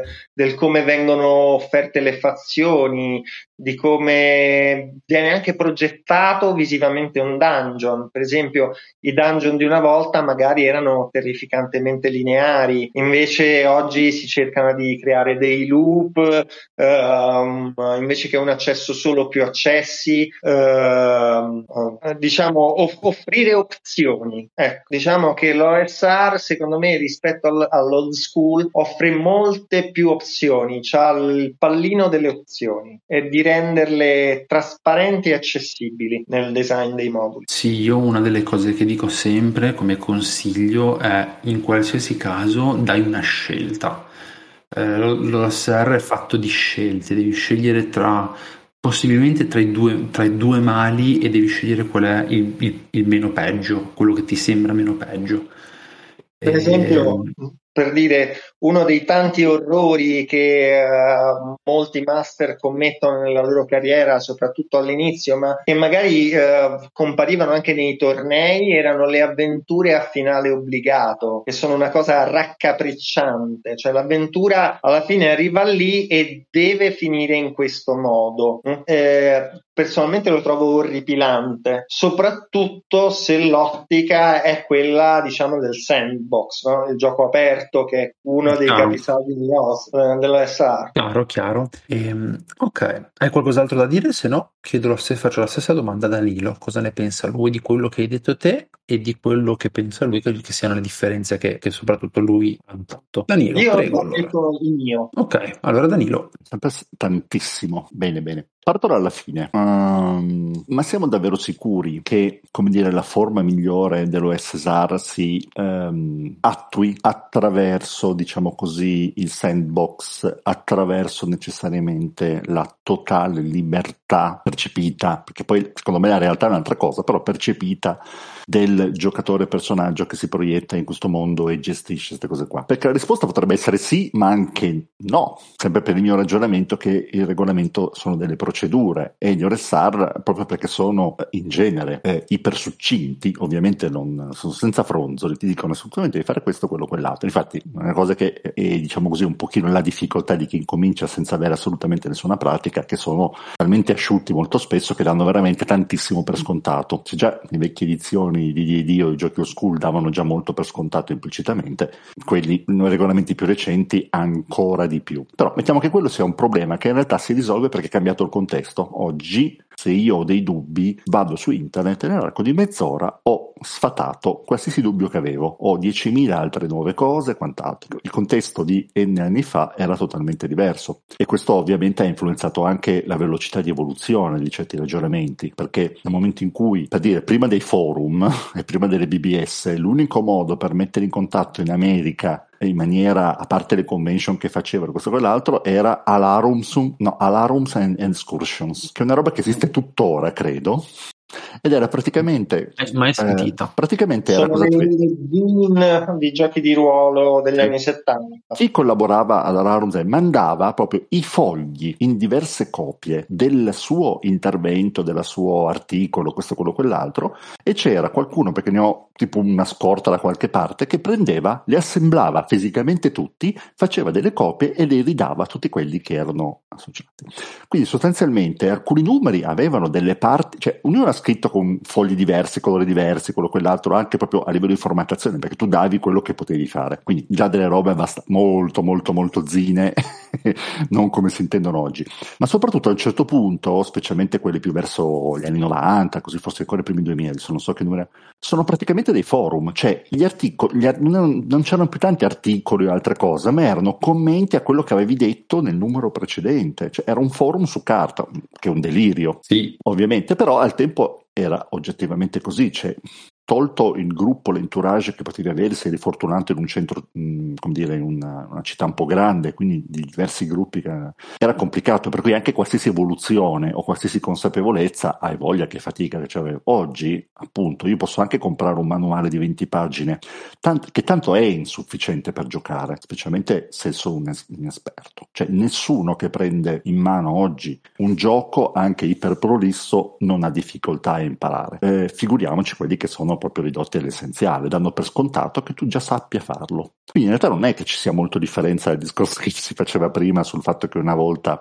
l'arbitro fosse lasciato da solo. Sicuramente con la parte BX e poi Advanced molto sì, con la parte invece Backme si è cercato di ovviare a questo aspetto qua, il più possibile, sempre nei limiti che comunque i giochi di ruolo sono comunque una spanna sopra di difficoltà a qualsiasi altro gioco. Uno normalmente, no, cioè, arrivi 40 pagine di regolamento, se sei abituato a, a risico, sono un'enormità, che poi raddoppiano se vuoi fare l'arbitro, parlando del set base, cioè una roba che al tempo era veramente da, da, da pazzi, non 250 pagine meglio di oggi. Quindi ca- cambiando così tanto il contesto, effettivamente io tendo a essere un po' a perdonare anche certe cose che magari oggi vengono viste come ingenuità e quant'altro. Dall'altro vabbè, campo, quello è normale. eh, quello si fa, eh, quindi è andata così. Che ci si possa fare. D'altra parte, io sul fatto, cioè anche lì c'è il discorso sulla differenza no, tra le avventure, i modi moduli scritti oggi e quelli di una volta. E che quelli di una volta c'è talmente una casistica che si è prolungata nel tempo, quindi ha passato tutta una serie di fasi, e una casistica anche proprio di differenza, che anche lì farei un po' fatica. Cioè, io ho preso sotto mano perché mi ricordavo un, un vecchio modulo di Oriental Adventures, che quindi siamo già nel 90, ed era uno degli, è stato credo l'ultimo che hanno fatto uscire, che era Ninja Wars. Ninja Wars è un, avviene nell'arco di pochi giorni, in tempo di gioco, ed è una cittadina dove ci sono dei clan di ninja che si stanno facendo la pelle uno con l'altro. Quindi c'è tutta quanta una parte di spiegazione di questa guerra, delle fazioni, i giocatori ci finiscono in mezzo e poi succederanno cose. C'è la scaletta degli eventi, ci sono una serie di microavventure, side quest opzionali che puoi utilizzare durante il gioco se si arriva l'opportunità oppure potresti usarle dopo. E è bello articolato e ha già ovviamente un discorso di organizzazione di contenuti che non è niente a che fare, eh, che ovviamente è anni luce dal punto di vista dell'usabilità eh, di quelli, degli esempi che abbiamo visto prima della Regina dei Ragni, che è veramente una roba che anche oggi, ogni volta che ci metto gli occhi sopra, mi sanguinano gli occhi perché sono dei muri di testo assolutamente opachi. D'altro canto, nello stesso periodo uscivano degli, altre, degli altri moduli che magari avevano un, dei binarioni molto più forti. Nello stesso ambito Oriental Adventure, che io conosco un po' di più, c'è un'avventura che si svolge nell'equivalente della Cina, mentre questa è la più nella zona, diciamo così, pseudo-giapponese, che invece è una roba che è una, un viaggio tipo open, non open box, tipo sandbox, mettiamola. Diciamo che in realtà è una parte è un viaggio, è un, la prima parte è molto guidata, praticamente è fare un torneo, un comi, il comité, l'equivalente del comité, quindi i giocatori vanno lì e sostanzialmente vinceranno questo torneo, quindi è chiaro che più che un, proprio urla binarione e quant'altro. Ma in realtà è semplicemente il pretesto, il preambolo per poi farti fare in giro per questa enorme zona cinese tutta una serie di giri finché riesci a capire sostanzialmente cosa starà succedendo, qual è il cattivone di turno e quant'altro. Quindi anche lì un altro mixone, c'è cioè da una parte degli elementi che, dall'altra parte però ci sono delle cose che erano un po' vecchio stile. Quindi anche lì è un casino. Sicuramente i moduli di, di, oggi hanno il vantaggio di, come dire, e direi per fortuna, di essere to the point, cioè, no? Eh, come dire, eh, non, anche a livello proprio di layout, chiaramente adesso è più facile, anche alla portata di tutti, di molti di più, diciamo, di fare qualcosa che sia anche dal punto di vista visuale, di consultazione, eh, sia più semplice, unito al fatto che eh, si è dimostrato, la storia ci dimostra che tutta una serie di tool di generazione casuale, questo quell'altro, funzionano, anche se postilla di nuovo richiedono un arbitro che sia preparato, perché se tu sei un arbitro che non è particolarmente in grado di improvvisare, puoi avere anche tutte le tabelle di spunti, ma fare lo stesso una fatica pazzesca. E questo vuol dire che non è che non ce la fai, rinunci, ma che ha un, ad esempio banalmente la ripercussione del fatto che le sessioni di gioco si allungano perché l'arbitro deve fare, come dire, il, il, processare il mondo che si crea sul momento eh, facendo fatica e quindi si rallenta il gioco, eh, l'attenzione cala e, e, quindi quello è un altro problema che non viene automaticamente risolto da un approccio funzionale. Per carità, aiuta, però in certi casi può non essere la soluzione più adatta. In altri casi c'è anche poi la questione, appunto, secondo me, che a volte magari emerge un po' la questione del, del cioè in molti moduli veramente old school il dungeon era logico, erano delle aree, vai lì, fai delle cose, vedi, quindi da una parte erano come dire molto moderni perché eri assolutamente open e non eri vincolato da una storia, da binarioni, dall'altra parte diciamo che non erano molto raffinati, no, cioè, sono delle grotte, fai delle cose, vedi tu, cioè, se questo palazzo ce l'ha il bagno oppure no, ma non lo so, chissà, ma non è così importante.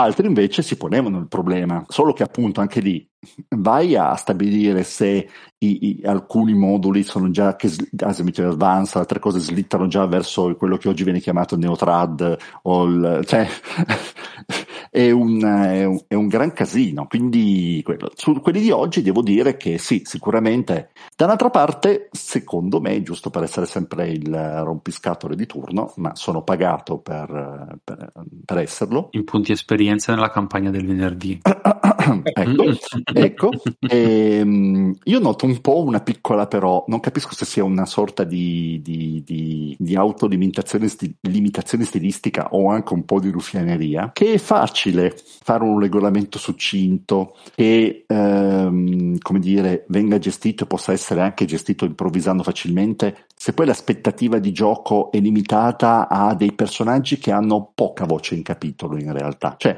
non so se avete notato che comunque ehm, molti giochi, anche da Lamentation Frame Princess, mh, mm, in realtà si concentrano, hanno molta attenzione per i livelli bassi, bassissimi. Sì. Uh-huh. È difficile che ce ne sia anche solo qualcuno che, pre- cioè è difficile, è un po' più raro, decisamente, che qualcuno prenda in considerazione anche banalmente in regolamenti che abbiano i livelli, per dire, quindi dei retrocloni o delle cose, quarto, sesto livello, non dico più alti. Sì, assolutamente, perché, non ce ne sono tanti. Ecco, e perché dovremmo farci questa domanda qua? Perché...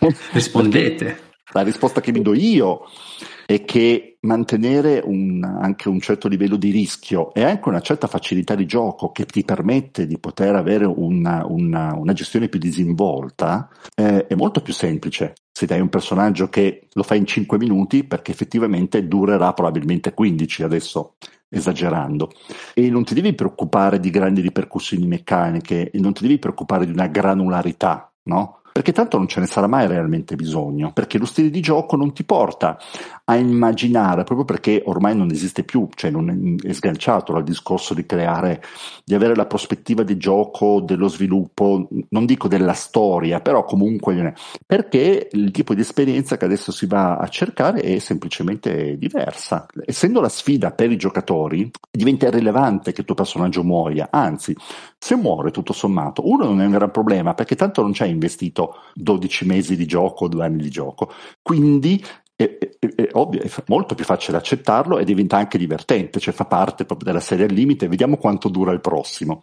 E, e questa cosa la sto notando un pochino, che il, non è soltanto una questione di approccio, di metodologia, quello o quell'altro, ma è anche una questione di ehm, giocare nel piccolo. Sì, cioè n- non c'è un, un'ambizione, vorrei incominciare a vedere adesso, che è un po' meno giochini che ti fanno giocare all'infinito personaggi che sono delle schiappe, che muoiono, che hanno un punto ferita, che sanno le pulci, quello o quell'altro. Abbiamo capito, cioè ce ne sono, basta.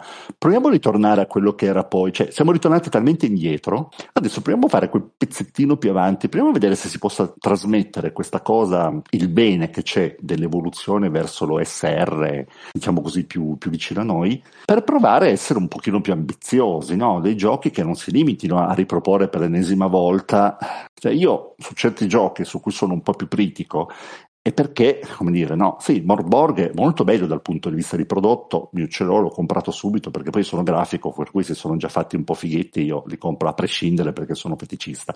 Va bene l'ambientazione, a me il fantasy dark particolare me ne frega relativamente perché, eh, però ci sta, no? Però poi tolto tutti questi elementi qui, come altri giochi, e, e adesso dico gioco di pezzenti, ma non lo dico con con, come si dice, con, con cattiveria, cioè il gioco è, è, molto minimale, cioè i personaggi hanno quattro statistiche perché non ce n'è bisogno, sarà il giocatore a renderlo efficace, memorabile e si ritroverà. Boh, chissà se magari okay. tra qualche mese, anno, allora, si l- possa vedere qualcosa. Fallo, però prima che tu mi risponda mandandomi a quel paese, eh, Luigi te stavi per dire qualcosa proprio sulla questione dei livelli alti del perché allora, non ce ne sono così tante di avventure? Ah, sicuramente c'è un, come diceva Danilo, un aspetto di... è cambiato il modo in cui consumiamo il gioco di ruolo. Uh, per motivi che sono mille mila, da, appunto dalla mancanza di tempo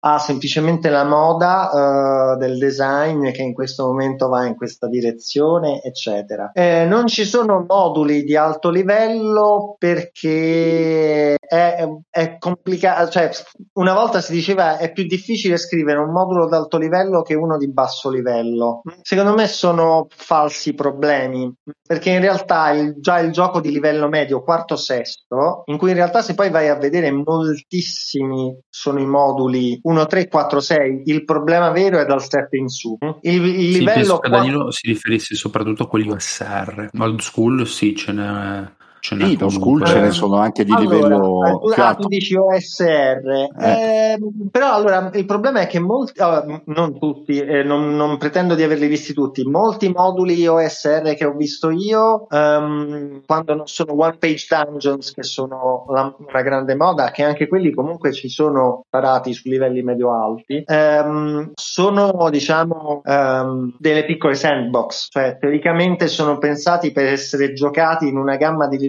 che può anche superare l'1-3, parlando di D&D. Mm? Eh, per fare mm, nomi, per esempio i moduli di Gillespie, eh, tralasciando l- l- il giudizio sulla persona, i moduli di Gillespie sono delle campagne sandbox pensate per essere giocate anni. E, eh, sono tomoni di 300 pagine eh, che mh, appunto sono pensati per accogliere vari livelli di gioco. Certo, il modo di giocare cambia se parliamo di D&D eh, 1 3 6 il famoso ammazzabondo come chiama, diceva qualcuno. 4 6 già la cosa inizia a cambiare.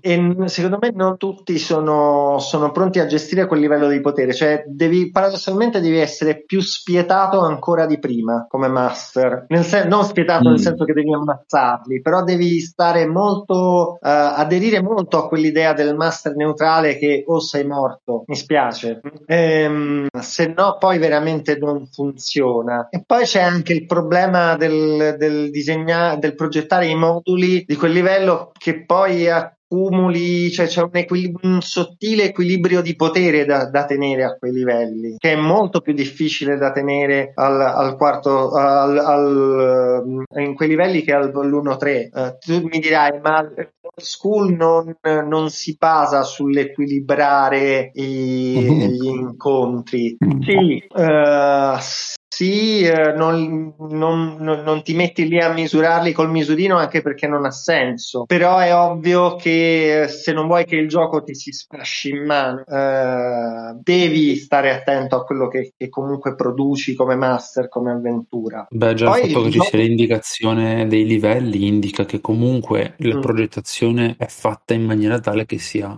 che quell'avventura sia, sia adatta a quei livelli lì. Poi c'è un altro, c'è un Sì. altro, un'altra cosa secondo me che viene spesso ignorata. Una delle influenze di, su D&D è eh, la Terra Morente di Jack Vance. Eh, l- l- a suo tempo, intorno al 2000-2001, la Pelgrane Press, che è una casa editrice inglese, produsse un gioco della Terra Morente in cui ipotizzava che esistessero tre tier, tre, tre livelli di gioco. Il gioco Kugel, mm, il gioco Turjan e il gioco Rialto. In realtà questa cosa c'è anche nelle edizioni eh, classiche di D&D, ma non viene esplicitata. Cioè dal livello 1-3 tu sei Kugel in tutto e per tutto. Cioè non puoi pensare di affrontare un- la guardia cittadina che sono quattro sfigati con classe armatura 7, trade point a testa, perché tu sei esattamente nelle stesse condizioni. Ti chiederei di, di, mm, di esplicitare un attimo le differenze tra i tre personaggi per chi non Ok, conosce. Kugel, Kugel è un ladro, fondamentalmente, potremmo dire in termini di D&D di basso livello, è, potremmo- è il prototipo dell'eroe old school, cioè uno sfigato senza una lira che va in cerca di avventura perché deve campare, deve trovare un modo di- per, per sopravvivere. Nei romanzi c'è, c'è un elemento in più che è la maledizione di un mago che lo spinge a queste avventure, ma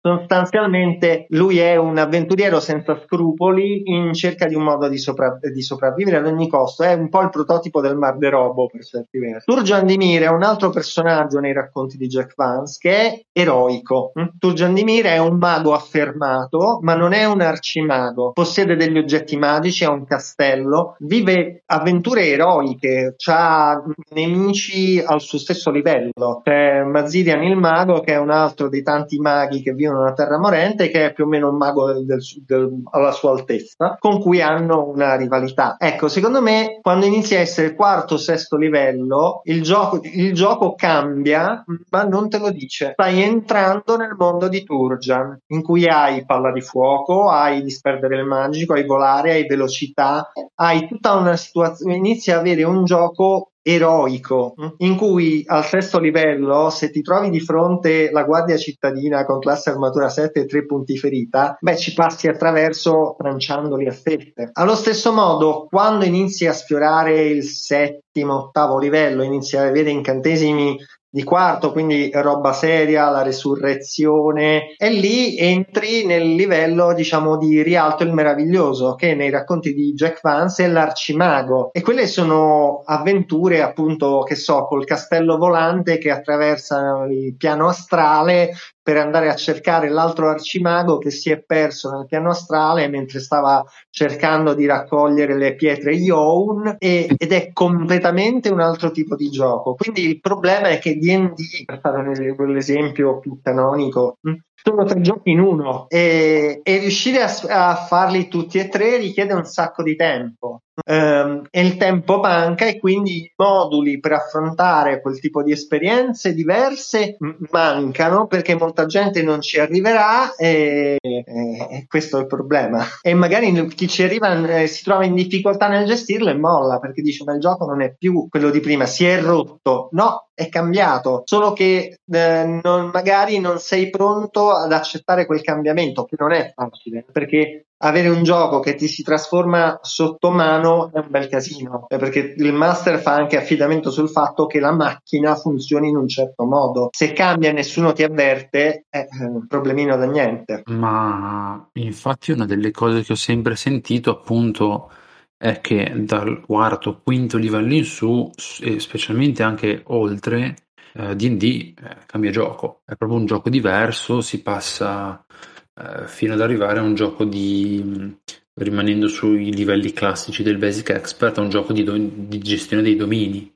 E, io ho anche una mia opinione su questo argomento qua, che la dico brevemente. Secondo me c'è anche una questione che mh, molti giochi, quando si passa a, a, queste situazioni in cui sei un eroe o sei un arcimago, ehm, fanno già queste cose e molto bene. Ovviamente si parla, si parla degli anni recenti, quindi ci sono dei giochi che ti permettono già di fare queste cose molto bene. Mentre per l'OSR, cioè mentre l'OSR ti permette di fare molto bene le, le avventure, le cose dei, dei primi livelli.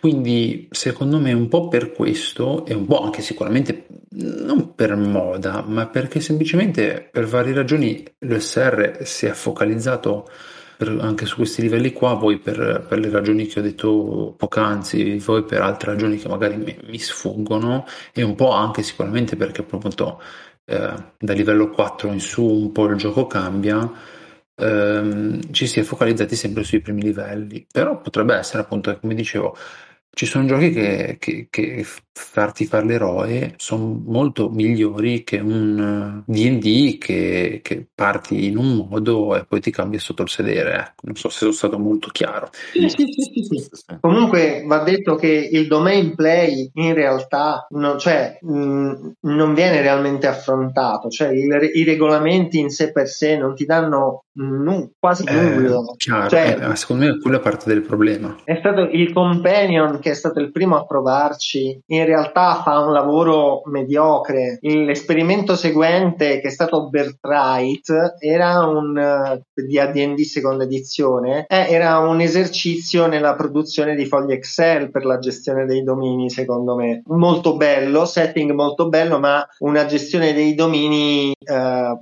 molto complicata e, ed in realtà è un gioco d'avventure cioè il domain play forse la cosa migliore che ho visto fatta a proposito OSR è sempre di Kevin Crawford uh, An Echo Resounding era un supplemento sì. della serie Red Tide però è proprio cioè sono quasi più consigli su come gestire uh, il, un dominio così in passant che un domain play strutturato. Io non, non, ora così su due piedi non mi viene in mente un gioco OSR o anche di altro tipo che riesca a gestire il domain play eh, decentemente, senza impazzire, ecco, o senza proprio glissare in maniera Uh, anche Pendragon, che un po' c'ha questa cosa proprio al suo core, perché tu sei il cavaliere che mette su famiglia, avrà gli eredi, farai il tuo castello, la tua torre, tiri ogni anno per vedere che se ci sono matrimoni in famiglia, figli, matrimoni, eh, malattie, eccetera. Tutto sommato in realtà è tiri la tabellina di, di eventi invernali, fai la tua spesa in libri e denari per comprare i cavalli di razza o, o qualche armigero, però non è che è proprio un domain play strutturato. Ma secondo me non avrebbe neanche, cioè nel senso, come quando sono usciti, cioè il Compagnon nel Master e poi l'Immortal sono usciti nell'arco credo di due anni. Tipo, sì. E infatti sono stati mediamente, non dico, vabbè, a parte l'Immortal che è stato rifiutato totalmente per una serie di motivi. E tra l'altro non è stato mai tradotto, no? In No. italiano? In italiano No. no. però quello era chiaramente proprio un altro gioco. Cioè, già dal fatto che tu, i personaggi che, vabbè, già nelle, nell'ipotesi fantasiosa che uno giocasse veramente dal primo, cioè provate a immaginare con i tempi di avanzamento di livello di Dungeons Dragons Basic, giocare un personaggio dal primo al 36esimo livello e poi che ne so, con, lo- con la strada del paragone, ritornare indietro e giocare tutte le altre classi con lo stesso personaggio facendoti almeno 4-5 livelli per poter accedere e diventare immortale, cioè tipo, non so, 20 anni di gioco, no? giocandolo davvero cose. Arrivato lì il personaggio veniva, passava attraverso una, una conversione proprio di meccaniche e diventava un altro gioco. Poi anche, era anche sotto certi aspetti interessante, alcune avventure moduli fatti per Immortal che già solo pensarlo sembra una roba erano anche carini cioè il primo che tu finisci nella Manhattan degli anni 80 perché c'erano dei casini però era un altro gioco per cui chiaramente tu me lo metti sotto l'etichetta di Dungeons Dragons al culmine del tuo percorso di gioco e la gente dice ansia. Anche il master e il companion ci hanno avuto un po' questi problemi qua perché sì il discorso dell'expert tutto sommato fino al quindicesimo livello però potevi stiracchiandola fare ancora la vita dell'avventuriero. Dopo effettivamente non avrebbe avuto più senso. Cioè i giocatori si dava forse troppo per scontato che essendo cresciuti a lungo sarebbero anche maturati come giocatori e quindi non, non ne andava più soltanto l'idea di andare a uccidere mostri ma li sareb- sarebbero stati interessati a perdere tempo a gestire i calcoli di quello e quell'altro, che ovviamente è un assunto che non ha raccolto così tanto di interesse, per cui anche alcuni moduli del companion del master sono delle robe che sono veramente tirate perché oggettivamente meccanicamente a quel punto diventa complesso riuscire a gestire ad alti livelli. Eh, motivo per cui anche nelle ultime edizioni di ED stanno progressivamente abbassando la soglia però ridistribuendo il potere già a livelli bassi perché tu già al primo livello eh, sei già eh, come dire una roba. Sul discorso SR io non dico di avere lo stesso approccio perché se l'approccio SR è quello della sfida personale della gestione delle risorse quello o quell'altro francamente trovo abbastanza incompatibile poter pensare che possa esistere un, un gioco, ad esempio, che gestisca il tuo dominio, eh, che abbia quelle logiche lì. Cioè, Verrebbe più da pensare a un gioco da tavola a quel punto. Infatti, infatti, cioè, quindi tenderei a escluderlo. Però diciamo che nel range ancora stabilito dell'expert, quindi so, un decimo livello, non esageriamo oltre, ma un decimo livello, proprio per mettere anche un pochino alla prova, eh, cioè se c'è un gioco che come regolamento, che ne so, un Cairn, non si pone il problema, a parte che non c'è livelli, però non si pone il problema del, di avere, di prometterti che potrai giocare altri giochi, anche un gioco come Ose, anche se ovviamente siamo sempre il solito discorso, eh, è sempre un po' della storia, ah che bello, potrei arrivare a un certo punto a giocare un personaggio anche più forte, ma per questo cosa vuol dire? Che le sfide cambieranno, diventeranno ancora più avvincenti e potenzialmente ancora più sfidanti. Il problema è che poi eh, sopraggiunge secondo me anche un pochino la pigrizia tipica del master eh, che ha come dire, mediamente, adesso faccio così una cosa, è molto più semplice, secondo me, no? Scrivere un'avventura di livello 1 terzo, proprio perché tanto comunque non cambia molto, cioè da primo al terzo livello di Dungeons Dragons non è che ci siano questi, se lo giochi proprio mm, mm, mm, così come di regolamento, eh, non fa una grande differenza, ecco, subisci un, come dire, superi un attacco, una spadata, forse due in più, ma poi comunque fai giù lo stesso, se proprio giochi alla pericolosa. E vedi più E altri io aggiungerei, aggiungerei che comunque mh, possono essere comunque avventure estremamente interessanti anche solo per livello 1-3. Aggiungi Sì, il fatto che sono più facili però- da scrivere, magari chi te lo fa fare. Allora, innanzitutto qui però si scinde il discorso. Da una parte il discorso del fruitore e da una parte il discorso del designer. E il discorso del fruitore si incrocia di nuovo con quello del designer per una cosa. Allora, il designer può avere dire, io scrivo quello che mi pare, quindi sarò libero di dedicarmi soltanto a avventure di livello zero. E giustamente, chi dà di torto, no? Può non essere una questione di incapacità, una questione di scelta stilistica, mi piacciono quel genere di sfide e di altre cose, e quindi ok, perfetto. Le esigenze da parte di fruitore però potrebbero essere anche un po' diverse, ma se, vengono, se vengono sistematicamente disattese, è chiaro che poi si conformano. Cioè, anche il ragionamento che abbiamo fatto prima sul fatto della, mh, che io sento personale mio, sul fatto di avere poco tempo quello o quell'altro, parte dal presupposto forse che il giocatore sia già di una certa magari età o un certo impegno che a prescindere, anche se ci fosse un regolamento un briciolino più articolato, non ci potrebbe dedicare tempo. Questa cosa qua, il mio dubbio è, poi magari è una stupidaggine, ma non è che in qualche maniera eh, rende implicito il fatto che poi allora a un certo punto un certo genere di giochi va a essere in qualche maniera rivolto a quella nicchia di giocatori impegnati e allora si automodula per essere, come dire, più facile proprio da gestire, da giocare, eccetera, per venire incontro a quelle esigenze, tralasciando però, ignorando il potenziale fatto che ci potrebbero essere giocatori che magari hanno tempo di investirci anche un pochino più, giocatori arbitri, di investirci perché magari sono più giovani, quello o quell'altro, di investire anche più tempo e che potrebbero essere anche innamorarsi di più di certi sistemi e questo contribuirebbe anche a divulgare maggiormente e non correre un pochino il rischio che già avevo notato quando ero più nell'ambito interessato all'ambito indie del guardarsi un po' l'ombelico, no? Cioè, non ci piace giocare in questa maniera, concepiamo il design in una certa maniera e, e, e magari non ci rendiamo conto che eh, si potrebbe uscire un pochino anche dai propri schemi. Siamo usciti da uno schema e ce ne siamo messi in un altro.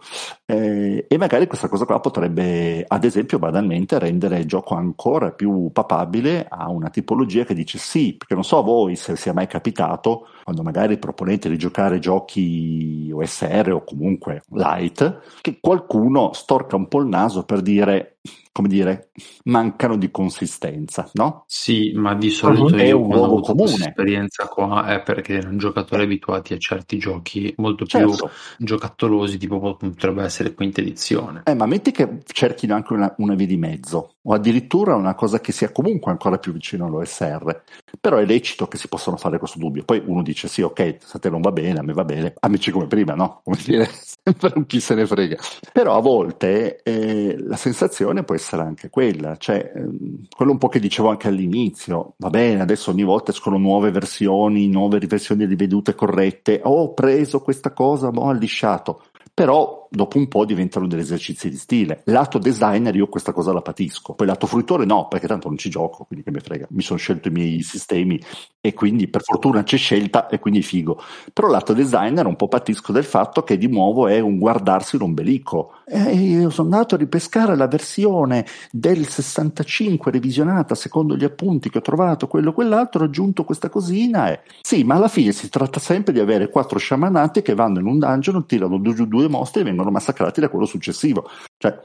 Secondo me qua si, si, entra in un discorso un po' diverso, però che è quello su cui in parte sono d'accordo che è la proliferazione di regolamenti che, si, che meccanicamente sono diversi ma si ripropongono di fare la stessa cosa. Che però è, è, è, è, secondo me è un argomento che un po' rifugge questa eh, cioè, puntata di oggi. È un argomento estremamente interessante però non so quanto cioè, vorrei l'esperienza di gioco, puntata. se quella dell'OSR è un certo genere di esperienza di gioco, individuata attraverso i principi, attraverso tutta una serie di critica, ragione, quello quell'altro, quella è l'esperienza. Quindi sono variazioni sul tema, però alla fine se fai delle cose davvero diverse esci fuori, fai un'altra esperienza che sarà anche fighissima, ma ovviamente si chiama in un altro nome. Da quel punto di vista il movimento indie mm, era più libero no, di spaziare, perché tanto diceva noi non cerchiamo un'esperienza, noi cerchiamo una serie, noi vogliamo esplorare diversi tipi di esperienza di gioco, eh, quella più termini vecchi, gamista, simulazionista, quello quell'altro, l'OSR è, come dire, si è scelto una di queste nicchie, anche se poi nel tempo si sono rivelate un po' insufficienti a descrivere, però diciamo che si occupa preferenzialmente di un certo stile di gioco. Per cui non è che puoi immaginare 8 miliardi di variazione. Dall'altro punto di vista ah, la situazione è, poi sembra sempre più facile creare un nuovo regolamento di gioco piuttosto che scrivere un'avventura. Sì. E io credo che ci sia bisogno più di avventure che non di un nuovo gioco. Beh, cioè, comunque ce ne sono tantissimi. Eh, perché comunque, cioè, alla fine, anche perché di regolamento di gioco, se poi ti affezioni a uno, al limite quello che ti serve è la stampante è quella, ti compri le cartucce. Quindi magari un'avventura che sia anche un no, po' compatibile con sistemi simili è ancora meglio. Io ti dico dal mio punto di vista, pur avendo scritto giochi, a me interessa di più fare i contenuti, se no poi rimane... Eh, no? Sì, su questo concordo. Sicuramente l'OSR Uh, ma secondo me in generale si ha un po' il feticismo di creare il gioco che è diverso, è sem- sempre diverso in qualcosa e magari l'esperienza è sempre la stessa. Um, su questo magari potrei ritornare in un altro episodio. Specialmente quando esplicitamente dici ho preso questa meccanica da qui, ho preso questa meccanica da là e questa meccanica da su. E chiaramente anche di trasparenza, però eh, sì, va bene, il risultato finale è sicuramente originale perché è chiaro che funziona così. Però quante variazioni sul dado d'uso potremmo avere, considerando che è un'idea che già era nata tipo sulle pagine di Dragon negli anni fine 80? Chiaro. Perché non usiamo le, le, le bacchette magiche, le cose, le pozioni eccetera, non usiamo invece di utilizzare conteggiare ogni volta quante 57, 56, 55 cariche, non tiriamo un dado alla 6 e se succede quello o quell'altro. L'idea non è proprio originalissima, non era esplicitata come una meccanica perché appunto il contesto era diverso, non c'era quella discussione ed è una roba che è rimasta in una pagina sperduta di Dragon. Eh... Sì, ecco, per ricondurre un po' il eh... tema, magari adesso c'è un po', per ricondurre un po' il tema della puntata, tutto questo discorso qua, magari adesso c'è più attenzione nei regolamenti, nell'esplicitare regole che prima erano convenzioni o appunto. Sì. Adesso oh. dirò, sparo una bomba lì così. Hm? Sì. Eh, dai, vediamo se, se, se scatta la lista.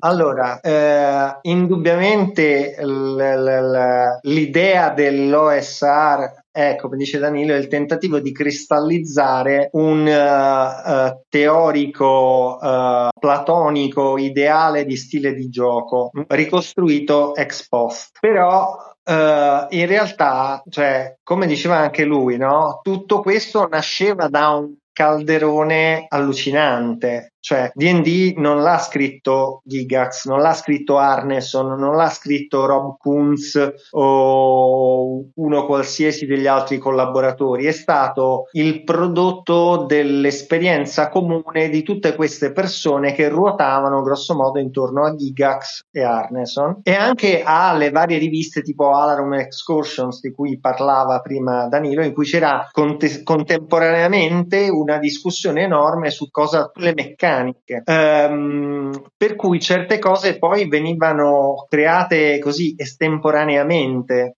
Cioè io immagino, mh, non ho letto molti resoconti ehm, del, delle sedute dell'epoca e lo ammetto, non ho letto i vari Playing at the World, eccetera, ma io immagino che le, le sedute originali in cui uh, i vari Arneson e Gigax hanno tirato fuori il, i loro giochi fossero praticamente uh, free Kriegspiel, cioè giochiamo, quel che succede succede, c'era tutto un ruling continuo Beh, e secondo sì, me anche no. il discorso del, del, domain play si va a, a inserire in questo contesto perché uh, eh, tu immaginati che difficoltà aveva Gigax nel suo sotterraneo col tavolo da ping pong, immagino, coperto di panno verde con le colline di polistirolo, a dire a un certo punto ai suoi giocatori, ok, eh, allora tu c'hai il tuo castello, questo è il tuo esercito, Uh, questi sono gli orchi che stanno arrivando e il domain play per loro magari aveva un senso completamente diverso perché all'improvviso in mezzo a una sessione di D&D pigliavano e si mettevano a giocare al tridimensionale, cioè diciamo mm, a chainmail sì. per così dire, no? Um, e,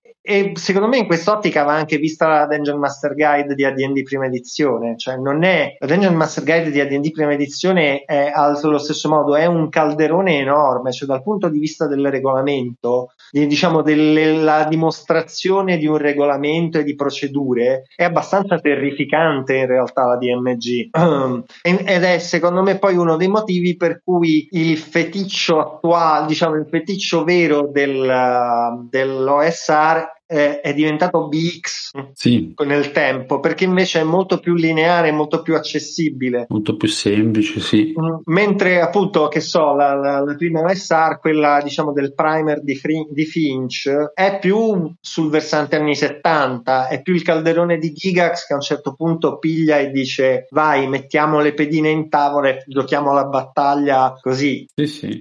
Tra l'altro non abbiamo parlato del Quick Primer, una cosa che volevo toccare, ma non abbiamo avuto il tempo. Io però a questo punto direi, visto che comunque le due ore di podcast le abbiamo ben toccate, al contrario della ogni, della ogni mia previsione che avevo detto no, no, stiamo entro le due ore, mentre Danilo diceva ah, se arriviamo a quattro ore faccio due episodi. Io ho paura, con tutto quello che mi sono segnato sul foglio, che nel frattempo è cresciuto e non abbiamo neanche toccato a volte.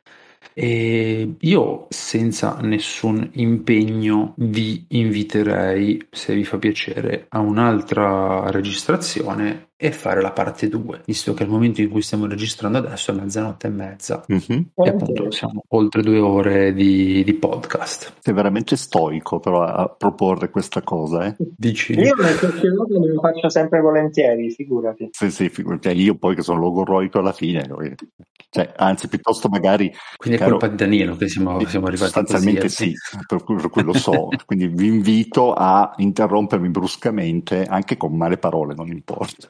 Ok, ok, lo prenderò per il prossimo. Che- per il prossimo- te- ora chiedo, chiedo il feedback e tutti scriveranno: Dan- devi, devi fermare Danilo, Sì, sì, sì, sì. fallo parlare meno. Ogni tanto taglia Ok. nell'edit, nell'edit taglia pezzi. Beh, Sì. Così mi sento No, no, si ascolteranno, si ascolteranno tutto. Sì, io l'abbiamo, l'abbiamo detto all'inizio: tutto quello che verrà detto sarà usato contro di Eh, noi. Giusto, giusto. Soprattutto voi, e soprattutto Danilo, perché secondo me è quello che ha conta del tempo più alto. Sì, sì, sì, sì. Ehm, ok, allora con questa mezza promessa, perché ovviamente loro hanno dato la disponibilità, però chi- chissà, magari domani sono investito da un camion, quindi chi lo sa, con questa mezza promessa io chiuderei l'episodio e abbiamo parlato di un sacco di roba interessante, c'è ancora un sacco di roba interessante di cui parlare, magari la prossima volta riesco anche a non dover parlare a voce bassa perché eh, Elena è andata a dormire, quindi la rischio di svegliare, e, ma tanto ho parlato poco, quindi ehm, niente, io sti- vi saluto, Danilo e Luigi, vi ringrazio tantissimo per la, per la puntata. Ehm, ricordo a tutti che tutto quello che faccio lo faccio in maniera assolutamente gratuita, però se vi fa piacere eh, potete supportarmi sul Kofi offrendomi una slerfa di focaccia o un caffè al mese oppure una volta una, una, una tantum terrete una bellissima meravigliosa chat in cui potete insultarmi di persona anziché eh, su po- post Facebook che magari non leggerò mai e lascerò tutti i link delle descrizioni lascerò nella descrizione dell'episodio tutti i link e per cui, da cui potete seguirmi negli altri canali e niente, vi ringrazio tutti che ci hanno ascoltato per due ore rotte e ringrazio di nuovo Danilo Luigi quindi buonanotte o buongiorno per chi ascolta questo podcast in altri momenti della giornata e alla prossima salutate dai salutate Ciao. Ciao, ciao, alla prossima. ciao alla prossima